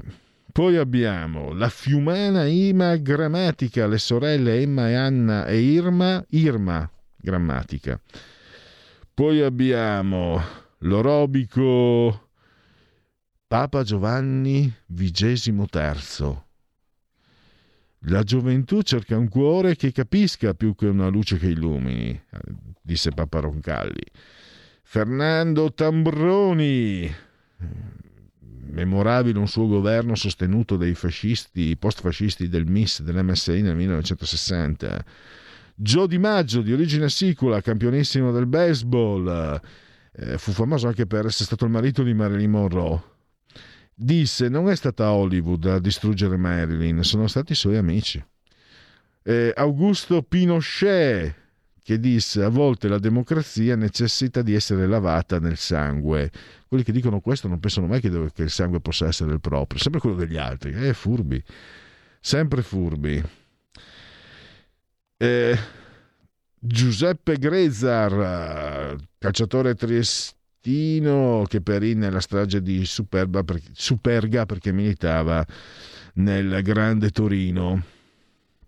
A Trieste giocò anche eh, la Triestina, c'era lo stadio Grezar che poi è stato sostituito dal, dal Rocco e forse mi sembra che abbiano sostituito anche il Rocco. Io ho giocato nel, al Grezar. Ah, ma football americano, però non a calcio. Poi abbiamo un grande attore, io me lo ricordo, era, anche se insomma ero piccolino, ma l'ho sempre trovato bravissimo. E pensate, pensate a queste due coincidenze, sono nati nello stesso giorno, uno è siciliano, l'altro è napoletano, uno nel 1930 l'altro nel 1932. Eh, sono stati molto amati, uno amatissimo, popolarissimo, ma anche l'altro. Entrambi sono morti suicidi, si sono suicidati entrambi, uno nel 78 e l'altro nel 79. Uno è Luigi Vannucchi, che a una certa età il pelo bianco se lo ricorda, un bravissimo, e l'altro, beh, Lighiero Noschese, che probabilmente lo ricordano, lo conoscono anche i più giovani, perché magari spesso vengono mandate in onda quello, che, quello che sapeva fare, che era straordinario. Eh, pare che sua madre abbia telefonato eh, la, pare che la madre, scusate, lui tra le imitazioni c'era anche quella di Andreotti. Pare che la madre di Andreotti abbia telefonato a Andreotti per chiedergli eh, cosa ci facesse nelle trasmissioni di varietà. Questo si dice. Il grande etologo Danilo Mainardi, scomparso qualche anno fa, una società globalizzata si governa meglio se è fatta di persone con poco senso critico, quindi irrazionali. Telchinovax. la sexy, bellissima Rosanna Schiaffino, me la ricordo nella Mandragola, e lo Petergino Gianfranco Zigoni, metto fuori classifica io Pelé e Maradona perché calcisticamente siamo tre extraterrestri, un po' esagerato, non per Pelé e Maradona. Silvia Annichiarico, quelli della notte, pare sia stata anche una fiamma di Gianni Rivera negli anni 70. Il bravissimo da Asti Giorgio Faletti, Adriano Celentano Mondocano, picche pacche, picche pacche, è stato un grande. Chi ha letto i suoi libri mi ha detto anche che il Gialli anche, ha avuto un successone incredibile. Eh, esperti mi dicono che, stato, mm, che erano scritti molto bene questi libri gialli. Johnny Rap, l'arancia meccanica del calcio, l'Olanda degli anni 70, Dario Salvatori che arriva direttamente dal, dagli allevamenti di Renzo Arbore e poi dalle giovanili, dalle primavera, poi Inter, Inter, Inter alla faccia di quello che ha detto la prescritti, triplete caro mio. Eh, in ogni caso, guarda, Inter tutta la vita. Il subordine adesso è un po' da quest'anno che Venezia, ma voi mai. Il Lariano, nel senso di Comasco, Gabriele Oriali. Eh, Gianni Brera lo chiamava Gasosino, quando però giocava bene lo chiamava Piper, che non è l'aereo di Mister No, ma la marca di un uh, piuttosto costoso champagne, anche buono devo dire. Una, ero, mi è capitato anni fa, eh, mi sono trovato, ma sempre per, per, il mio lavoro di addetto stampa, eccetera, quindi io ero lì, ero non imbucato, ero dove, in casa di Ricconi e c'era il Piper ed era buono. Oh, cosa dovevo fare? Volevo dire di no perché era costoso. E eh, scusate. Poi eh, l'archistarde che è Stefano Boeri, il bosco verticale, Mm, che viene spacciato come suo, in realtà, beh, ve lo dico un'altra volta. Andrea Lucchetta è un buon motivo per detestare il volley. È un buonissimo motivo per detestarlo, il treviseno Andrea Lucchetta. La bellissima Jill Hennessy, and Order, Claire Kincaid e Luana Inglaro, ne parleremo sicuramente molto quando si parlerà appunto sicuramente anche del referendum sull'eutanasia. E il calciatore basco di origine, ma ha sollevato adesso è sulla panchina del Barcellona Xabi Alonso Eh, no, non è sulla panchina, è un altro Sabi. Questo Sabi Alonso questo ha giocato a Liverpool, Real Madrid e Bayern. Allora, Dario Galli, se non sbaglio sono 10 minuti, 9 minuti, comunque dopo le 17, le 17.05, dopo Dario Galli ci risentiamo con eh, viltà e cyberbullismo con e di Francesca Corbella. A dopo. Qui Parlamento. Ha chiesto di intervenire l'onorevole Galli. Sì, grazie Presidente. Onorevole, Provi- magari cambiamo il microfono perché quello fa un rimbombo che... Vediamo se questo va meglio. Direi ah, decisamente. Sì, grazie Prego, Presidente. onorevole Galli. Grazie Presidente. Il provvedimento in discussione, come abbiamo ricordato anche in discussione generale, è un, di- un decreto legge che deve essere ratificato entro pochi giorni, deve essere pubblicato in gazzetta e quindi l'impegno principale del riferimento a questo provvedimento è quello che non scada con tutte le conseguenze negative che ovviamente ci potrebbero essere. Anche in Commissione abbiamo fatto una veloce ma comunque approfondita discussione, sono stati portati avanti una serie di ulteriori richieste sotto forma di emendamento che abbiamo detto però dovranno essere messe eventualmente nei prossimi provvedimenti che sicuramente a breve dovranno essere presi vista la situazione che non solo non va eh, come dire, riducendosi nella sua entità, eh, entità ma rischia di aumentare nei prossimi mesi. Per cui annuncio ovviamente che la Lega Salvini Premier voterà per questa ragione favorevolmente al provvedimento, sia per farlo rimanere nei termini, sia perché è assolutamente condivisibile nel contenuto. Le finalità di questo provvedimento, come sono state ricordate dai colleghi che sono intervenuti prima di me, sono soprattutto in questa prima fase rivolte alle fasce più deboli del mercato di consumo dell'energia elettrica e del gas. E in questo senso vanno la gran parte dei 3 miliardi e mezzo che sono la copertura economica di questo provvedimento. Non entro nel merito dettagliato che chi mi ha preceduto ha già elencato in maniera completa, ricordo soltanto che ovviamente l'intervento economico eh, interviene incidendo nella riduzione di tutti quelli che sono gli oneri accessori al costo vero e proprio, quindi gli oneri di sistema, le varie accise e l'IVA finale che spesso si paga anche sulle altre tasse precedentemente legate in bolletta. Questo è già un primo ragionamento da fare perché oggi lo facciamo perché c'è una situazione di emergenza, ma non dimentichiamo che anche prima di questa situazione le nostre imprese, il nostro sistema produttivo in generale è sempre stato penalizzato rispetto ad altri paesi concorrenti proprio per l'eccesso di tassazione che grava in bolletta per tutti i consumatori rispetto al costo primario dell'energia vera e propria. Ricordiamo che mediamente fatto 100 il costo di una bolletta, il costo dell'energia precedentemente a questi mesi non superava il terzo dell'importo totale, mentre due terzi sostanzialmente della bolletta erano rappresentate da oneri, accise e tasse. Questo anche precedentemente a questa situazione aveva messo per anni il nostro sistema in situazione di non concorrenza leale rispetto ad altri paesi. Quindi questa è l'occasione, oltre che per ragionare su come affrontare il problema degli aumenti, anche una volta che eventualmente questo sarà in qualche modo superato, ricordare che il nostro sistema produttivo deve essere quantomeno messo nelle stesse condizioni sul fronte dei costi degli altri paesi concorrenti. Ricordiamo che il costo del gas, come è stato anche elencato da chi mi ha preceduto, è aumentato non di qualche per cento o di qualche decina di per cento, è aumentato negli ultimi mesi di 6, 7, 8 fino a 10 volte, considerando che negli impianti di produzione di energia elettrica a gas il costo dell'energia vera e propria rappresenta un terzo della bolletta, si capisce bene anche eliminando totalmente la parte fiscale la bolletta comunque non si riesce a contenere all'interno del, dei limiti precedenti. Per cui il risultato finale di aumentare tra un 15 e un 30 per cento eventualmente il costo per le fasce più deboli è da ritenersi assolutamente positivo rispetto ai dati di partenza. Questo però è un problema che viene in qualche modo affrontato nella sua emergenza soprattutto per le famiglie e i consumatori più deboli del mercato, ma ovviamente deve essere affrontato in maniera strutturale per quanto riguarda il prossimo futuro. Abbiamo aziende, anche qui ricordate in fase di discussione generale, in discussione degli emendamenti e degli ordini del giorno, che già oggi, con la situazione attuale dei prezzi, rischiano di uscire, qualcuno è già uscito dal mercato.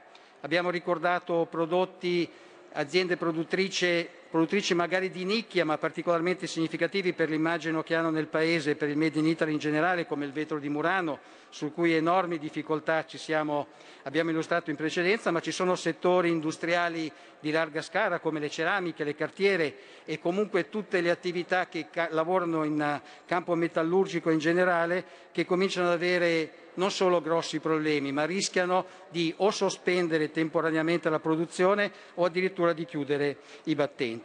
Quindi dovremmo chiederci, proprio per affrontare per il futuro, le motivazioni di questa situazione che non sono ovviamente casuali, ma hanno una serie di ragioni che si sono determinate in questo, in questo ultimo periodo. C'è sicuramente la ripresa dei, dopo il lockdown, quindi tutti i paesi che hanno chiuso per un certo periodo, che hanno ripreso le attività con un incremento veloce nel tempo dei consumi, con tutte le conseguenze del caso. Ci sono poi paesi emergenti che, usciti da, dal lockdown, hanno ripreso velocemente a produrre e che hanno aumentato anche rispetto al periodo precedente la pandemia i loro consumi. Ci sono difficoltà logistiche che abbiamo ricordato anche in altri provvedimenti che hanno a che fare con la situazione globale delle filiere industriali che anche qui aumentano da una parte i costi e dall'altra, e dall'altra rendono più difficile gli approvvigionamenti.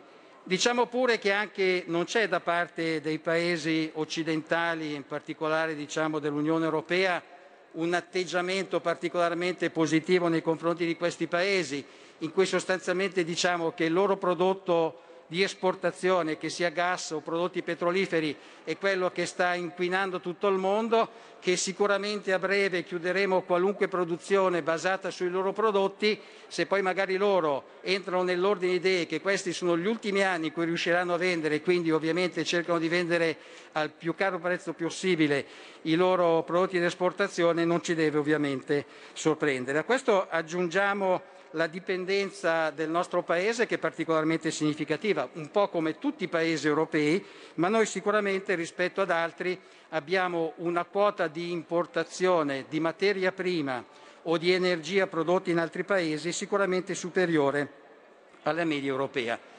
In questo ragionamento complessivo c'è anche la posizione dell'Unione Europea e dell'Italia all'interno dell'Unione Europea. Sicuramente una serie di iniziative che sono state portate avanti dal Governo, anche dal Primo Ministro Draghi, sono sicuramente nella direzione positiva, perché comunque è evidente che su alcune questioni ci si deve muovere con eh, l'entità e la dimensione che l'Unione Europea, se vuole, può avere sui mercati internazionali e su alcuni argomenti tipo l'approvvigionamento, la costruzione di nuovi gasdotti, la questione della gestione delle riserve strategiche, sicuramente agendo a livello europeo si possono ottenere risultati migliori. Però anche qui non fidiamoci troppo perché poi l'abbiamo visto, l'abbiamo visto alla fine come in tanti altri eh, settori diciamo, del, dei rapporti tra i paesi europei che in realtà, al di là delle parole che si dicono nei convegni o negli incontri ufficiali, poi ogni paese segue assolutamente la propria strada che è decisamente diversa da altri, ma soprattutto diversa dalla nostra, per cui la Francia ha comunque la sua produzione basata fondamentalmente sulle centrali nucleari e continua a farle, non solo pensa minimamente di uscirne, ma anzi sta pensando ai futuri sviluppi con le nuove generazioni delle centrali stesse.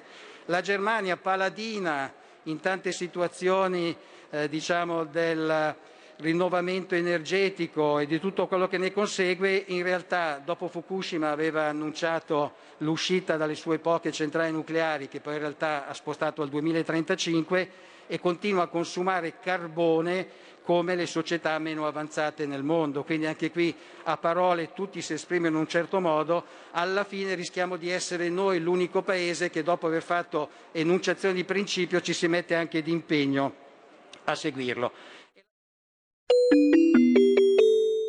Qui Parlamento.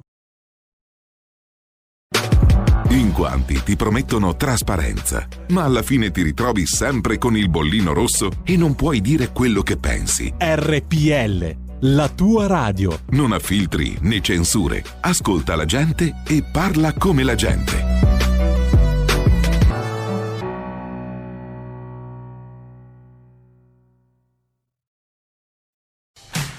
Porta con te ovunque RPL la tua radio. Scarica l'applicazione per smartphone o tablet dal tuo store o dal sito radiorpl.it. Cosa aspetti?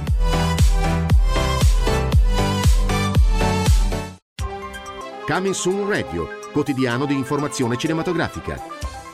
Il leggendario regista Clint Eastwood dirige se stesso in un film intenso ed emozionante. Mio figlio è nei guai. Voglio portarlo via dal Messico. La storia di un viaggio verso casa, che è anche un viaggio nell'animo umano. Tutti dobbiamo fare delle scelte nella vita. Tu devi fare la tua. Cry Macho, ritorno a casa, dal 2 dicembre al cinema. Un papà vampiro, una mamma strega e un figlio innamorato. Mi sono fidanzato con un'umana.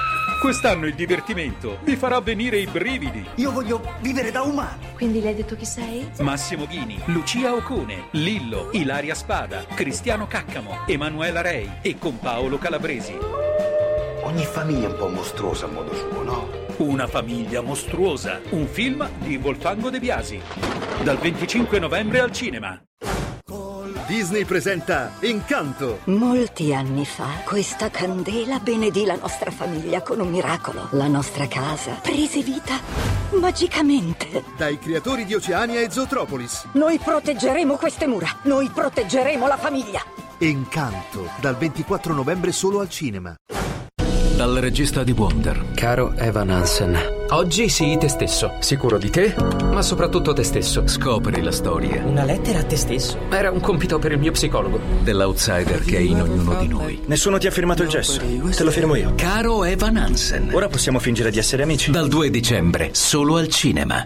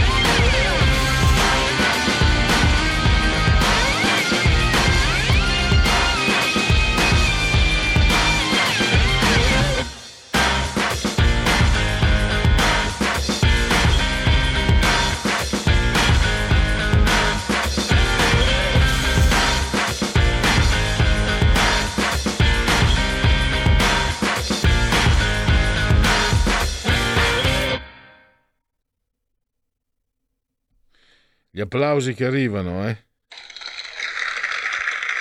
Per la proposta musicale di RPL questa settimana. Adesso è giovedì, quindi è il momento di Francesca Corbella, largo ai bambini. Eh, Francesca ha anche eh, compilato un, un invito per l'abbonamento e quindi intanto mh, direi di mandare questa clip registrata eh, che parlerà di viltà e cyberbullismo.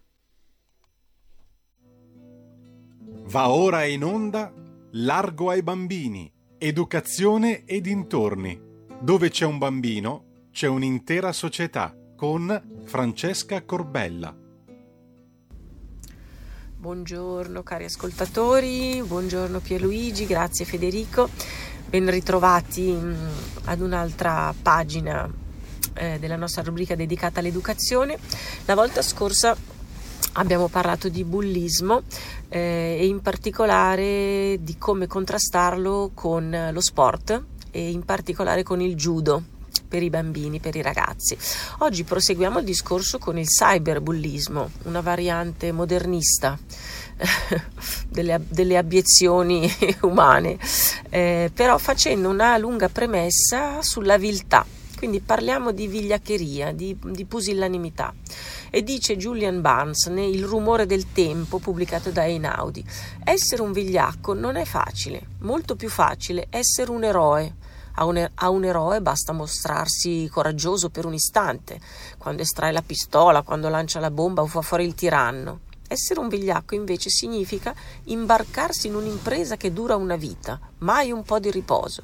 Da anticipare l'occasione successiva in cui si dovrà tergiversare, mostrarsi servili, giustificarsi. Mm, bisognerà constatare l'amarezza della propria rovinosa abiezione. Essere un vigliacco richiede costanza, fermezza, impegno a non cambiare, il che si risolve in una certa qual forma di coraggio. È bella questa, questa definizione.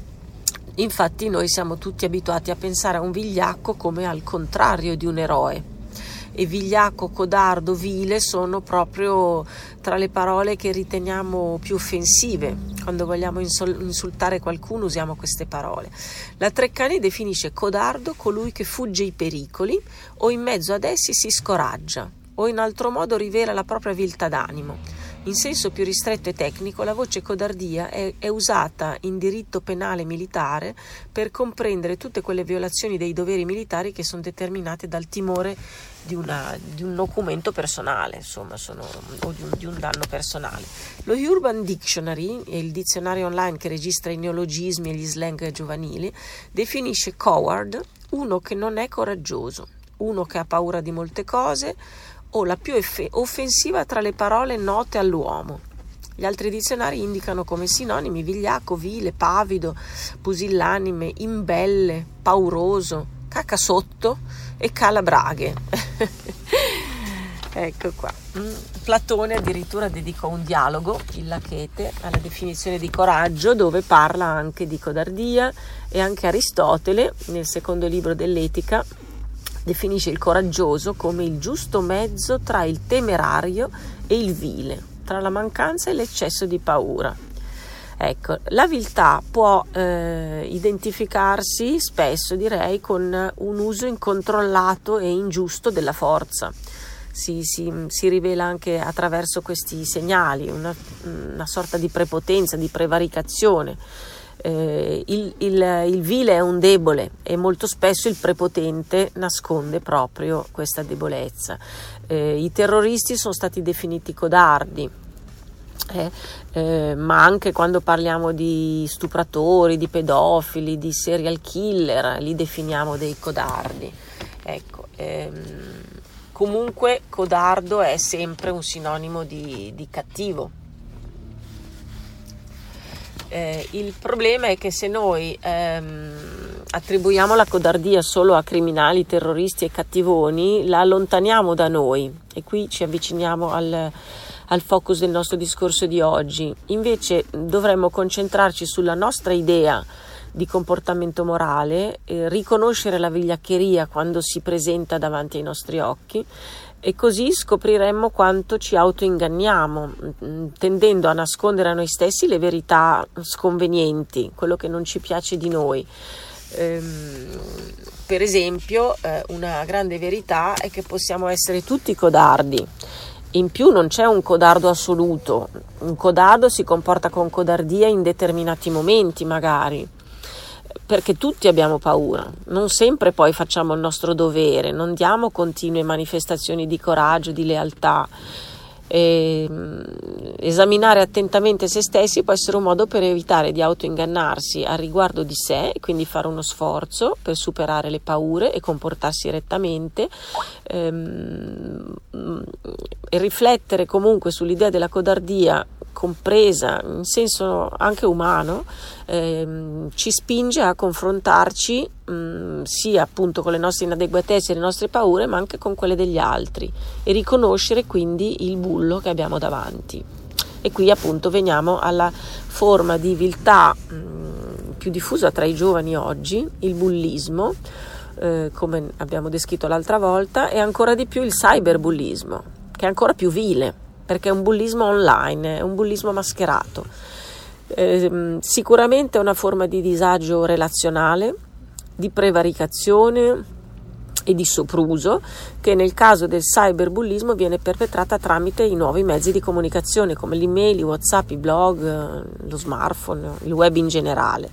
Non comporta quindi delle forme di violenza o di coercizione fisica reale, ma è un'espressione direi esemplare di viltà. Infatti nelle comunità virtuali il cyberbullismo può essere eh, di gruppo e di solito le ragazze sono vittime più frequentemente dei ragazzi spesso anche con eh, così, allusioni di tipo sessuale, con messaggi contenenti allusioni sessuali. Eh, rispetto al bullismo tradizionale, l'uso dei mezzi elettronici conferisce al cyberbullismo alcune caratteristiche proprie eh, il molestatore è anonimo. In realtà questo anonimato è illusorio perché sappiamo bene che ogni comunicazione elettronica lascia delle tracce, però la, per la vittima è molto difficile risalire al molestatore, quindi è molto difficile porvi rimedio. Eh, c'è un indebolimento delle remore etiche, cioè la possibilità di apparire come un'altra persona nel web, come per esempio nei videogiochi di ruolo, indebolisce le regole etiche di comportamento. Cioè spesso la gente, tutti noi facciamo e diciamo online cose che non farebbero mai o direbbero nella vita reale di fronte all'interlocutore reale. Eh, c'è un'assenza dei limiti spazio-temporali, quindi mentre il bullismo tradizionale avviene di solito in luoghi e momenti specifici, mh, mm, ad esempio la scuola, il cyberbullismo investe la vittima ogni volta che si collega al mezzo elettronico utilizzato dal cyberbullo. E, ehm, dalle ricerche emerge come sia un fenomeno ehm, che, ehm, seppur meno diffuso del bullismo tradizionale, è in preoccupante aumento tra i giovani, è alimentato senz'altro dall'enorme sviluppo delle nuove tecnologie. Eh, sviluppo delle nuove tecnologie e a, a diffusione sempre più massiva delle nuove tecnologie una volta ci si collegava, una volta ogni tanto se c'era un'esigenza, adesso i ragazzi passano tutto il tempo libero a loro disposizione e anche quello che non sarebbe libero lo, lo liberano, tra virgolette, per dedicarsi a navigare e quindi sono molto esposti.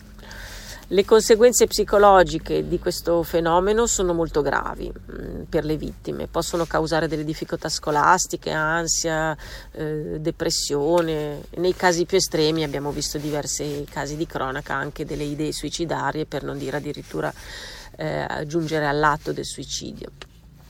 E, ehm, e naturalmente l'effetto della forza mediatica dei messaggi aumenta ancora di più le conseguenze Cosa, si può, cosa si può fare se ci troviamo invischiati in un problema del genere? Allora, sicuramente è molto importante per la famiglia ragionare in termini di prevenzione, quindi una buona informazione e comunicazione eh, effettuate sia dalla famiglia che dalla scuola può rivelarsi veramente salvifica. Eh, infatti spesso proprio la disinformazione o la politica del silenzio o la convinzione erronea di non poter denunciare i fatti eh, fa sì che gli aggressori agiscano mh, nella convinzione di non uscire allo scoperto, di mantenere quell'anonimato di cui parlavamo prima. Eh, giocano anche sul fatto che le vittime provano vergogna eh, nel gruppo di amici di amiche e tacciono, tacciono di aver subito degli atti di cyberbullismo. Questo è pericoloso perché innesca un circolo vizioso, omertoso lo definirei, che tende poi a perpetuarsi ehm, per assurdo con il contributo di, di, di, di, tutti gli attori in gioco, comprese le, le, agenzie educative, compresa la famiglia, che se tutti tacciono. Ecco, ehm, abbiamo parlato prima di viltà, e proprio questa è alla base del comportamento del bullo, perciò io ho collegato eh, i due argomenti. La viltà, a mio eh, parere, è in, in, grande aumento in questa nostra società della ipersicurezza. Aumenta la sicurezza e aumentano le paure la sicurezza aumenta le paure, viviamo in un mondo protetto dove molto spesso eh, anche l'utilizzo del, dei mezzi informatici ci protegge perché siamo meno in strada, siamo meno nell'esperienza diretta della vita. Ehm, e quindi mh, sicuramente la viltà in senso proprio esteso, in senso lato, eh, è molto forte al, al giorno d'oggi. Eh, nel caso del, del bullo eh, può essere un fatto di carattere, per carità, ma anche derivare da problemi pregressi, da dei bisogni. Eh, con ciò io non intendo trovare una giustificazione a questi pessimi comportamenti, ma una comprensione. Cioè bisogna sempre mh, mm, riflettere sui bisogni non colmati, sia del cyberbullo e sia della vittima quindi l'educazione affettiva, l'educazione ai valori del rispetto, dell'identità, delle differenze, eh, della stima, dell'autostima, mh, mm, delle emozioni proprie e altrui eh, è, mh, mm, è alla base della soluzione del problema. Se noi non individuiamo le cause e curiamo le cause, gli effetti ci saranno sempre. Ehm, spesso, eh, a parte i casi mm, dove c'è una vittima pura, totalmente incolpevole che subisce, eh, però molto spesso è un gioco delle parti, c'è un carnefice c'è una vittima, a volte addirittura si scambiano i ruoli, quindi eh, siamo di fronte a una problematica psicologica di entrambi che affonda molto spesso nella solitudine, nell'isolamento. Eh, I vili cercano una via di fuga da se stessi, come abbiamo detto, e cercano il consenso del gruppo, nel, del bran, il famoso branco, no? nel caso dei, dei, giovani, dei bulli giovani, ehm, mentre la vittima può cadere in un atteggiamento vittimistico di autocomiserazione che va anche questo ad alimentare il fenomeno. Eh, la vigliaccheria del bullo si estingue se la vittima dimostra una sua forza, se non dà incoraggiamento, benché inconsapevole al carnefice. La vittima quando dà incoraggiamento al carnefice ovviamente è inconsapevole. Eh, Ecco, eh, in questi casi è proprio un vuoto esistenziale, motivazionale, affettivo che si assomma alle contraddizioni dell'adolescenza a personalità irrisolte in quanto giovani, per, per cui per forza irrisolte, ma anche però eh, prive di un contesto che dà loro delle prospettive di risoluzione, perché magari manca la rete familiare, manca la rete sociale di sostegno e quindi il bullo brandisce l'azione violenta o arrogante per darsi visibilità per darsi importanza, per sopperire alla mancanza di ricerca interiore, di fede, di concretezza, di decisione, di determinazione all'obiettivo, anche scolastico per esempio. La scuola ha una grande responsabilità nel dare motivazione ai ragazzi. Ehm, ecco. Ehm, Alcuni consigli pratici per difendersi dal eh, cyberbullo. Allora, sicuramente cambiare l'indirizzo di posta elettronica e non frequentare più per un po' i siti, le chat in cui opera il violento, il, l'aggressore. Eh, non dare mai corda al persecutore, quindi supplicarlo di smettere, insultarlo, mostrarsi offesi o impauriti non fa che aumentare il suo interesse proprio. Eh, si può inviargli un unico messaggio con scritto che sono stati informati i genitori, eh, i quali hanno sporto denuncia alla polizia. Eh, se i fatti si prolungano si deve contattare la polizia postale o i carabinieri e anche segnalare il cyberbullo ai moderatori dei siti web o dei forum. Ehm, ecco, però io direi che queste sono azioni che seguono eh, seguono il fatto, la violenza è già avvenuta, il danno sulla vittima è già stato fatto e invece bisogna lavorare di prevenzione nei termini molto ampi che descrivevo prima sull'affettività eh, e molto importante la comunicazione con i ragazzi. Cioè, se noi vediamo un ragazzo minimamente preoccupato, che non vuole andare a scuola, che si adombra, nostro figlio, interveniamo immediatamente con molta delicatezza, creiamo un ponte di comunicazione con lui, cerchiamo di farlo parlare, eh, magari provochiamogli certe reazioni in modo da capire. E una volta che abbiamo capito che c'è una situazione di quel genere, possiamo intervenire e ragioniamo anche sulla viltà. Qui siamo in un ambito più filosofico, meno pratico, ma molto secondo me importante. Va bene, io ho terminato, vi saluto caramente, abbonatevi, abbonatevi, abbonatevi a RPL. Ciao. Avete ascoltato Largo ai bambini. Ultimi minuti con un po' di sondaggi. Dunque, eh, Vediamo un po'. Li scopriamo insieme. Eh, sondaggio Tecne, commissionato da Fratelli d'Italia. Mm, abbiamo condizione economica rispetto al 2019 migliorata per il 49,6, invariata al 42,8, peggiorata a 7,6. Qualità della vita, siamo a Verona, scusatemi, siamo a Verona. Eh, qualità della vita, positivi 57,3 e 42,7, sempre a Verona. Eh, poi vediamo un po' sulla... Eh, allora, volevo eh, acciuffare i nomi. Allora, a Verona, eh, Fratelli d'Italia 17,6, Lega 27,4, Forza Italia 6,5 lista Sboarina 8,4, PD 20,8, poi abbiamo lista Tomasi Sindaco 0,8, Italia Viva 0,5, più Europa 0,9, eh, 5 Stelle 4. E quindi ho perso il PD. Eh, no, PD 20,8. Questo è... Eh, chi voterebbe come sindaco? Sboarina 65,1, Tommasi 34,9. Poi eh, scena- un altro scenario invece Ferro 32,5, Tommasi 32,8, Tosi 22,8. Altro scenario Sboarina 43,5, Ferro 12,9, Tommasi 29,7, Tosi 9,8, altri 4,1. Ancora un altro scenario, Sboarina 52,6, Tommasi 30,1, Tosi 12,8. Questo è leviamo, vediamo un po'. Eh, adesso gli altri sono meno.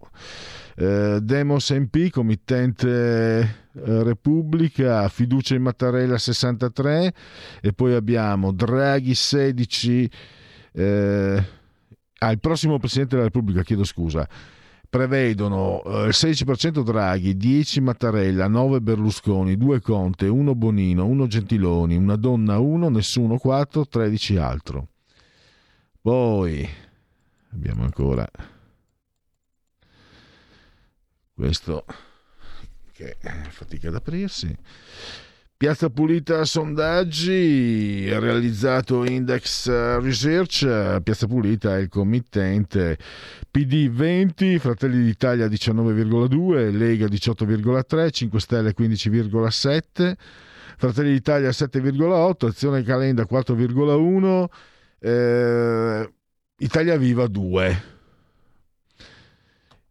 Presidente della Repubblica, chi sarebbe più gradito? Mattarella bis 14,9, Cartabia 13,2, Draghi 13, Berlusconi 9,2, Prodi 8,5, Segre 6,8, Franceschini 5,4, Amato 5,2, Veltroni 3,6, Bindi 2,2, Casini 1,5, Gentiloni 1,3, Casellati 1,3 è una rincorsa verso, contro il tempo. Euromedia Research, committente osservatorio politico, sempre di Euromedia Research, il Green Pass, toglierlo a chi rifiuta la terza dose, favorevole 48, contrario 36. A Natale i prezzi stanno aumentando 76,6 diminuendo 1. Le manifestazioni Novax e No Green Pass dovrebbero essere vietate sì per il 44,7%, no per il 21%. Dovrebbero essere individuate delle zone delle città dove sarà proibito per il No Green Pass manifestare 27,7%. E le manifestazioni di No Green Pass sono pericolose per la diffusione dei contagi? Sì, 83,2%, no 13,7%. Questo Tecne, eh, PD 20,3, Fratelli d'Italia 19,9, Lega 18,5, 5 Stelle 16,1, Forza Italia 7,6, Calenda 3,8, Italia, eh, Italia Viva Renzi eh, 2,3 di corsissima. Questo uh, Wimple, committente Sole 24 ore. Eh, dunque, abbiamo PD 22,8, Italia Viva 2,7, Fratelli d'Italia 19,1, Lega 21,7, Forza Italia 10,3, 5 Stelle 11. Immagino che dovrò chiudere. Questo, eh, committente la 7, committente sì, 8,5 Demopolis. Eh, sarebbe preferibile che Draghi restasse premia per il 53%. E MG Different eh, eh, ritorno al Green Pass rafforzato, favorevole 70, contrario 25. Vi lascio Marco Castelli e la sua area di servizio, grazie a Federico il Grande, saldamente sotto di comando e regia tecnica, grazie a chi ha scelto anche oggi RPL, buon proseguimento a tutti. Avete ascoltato il punto politico.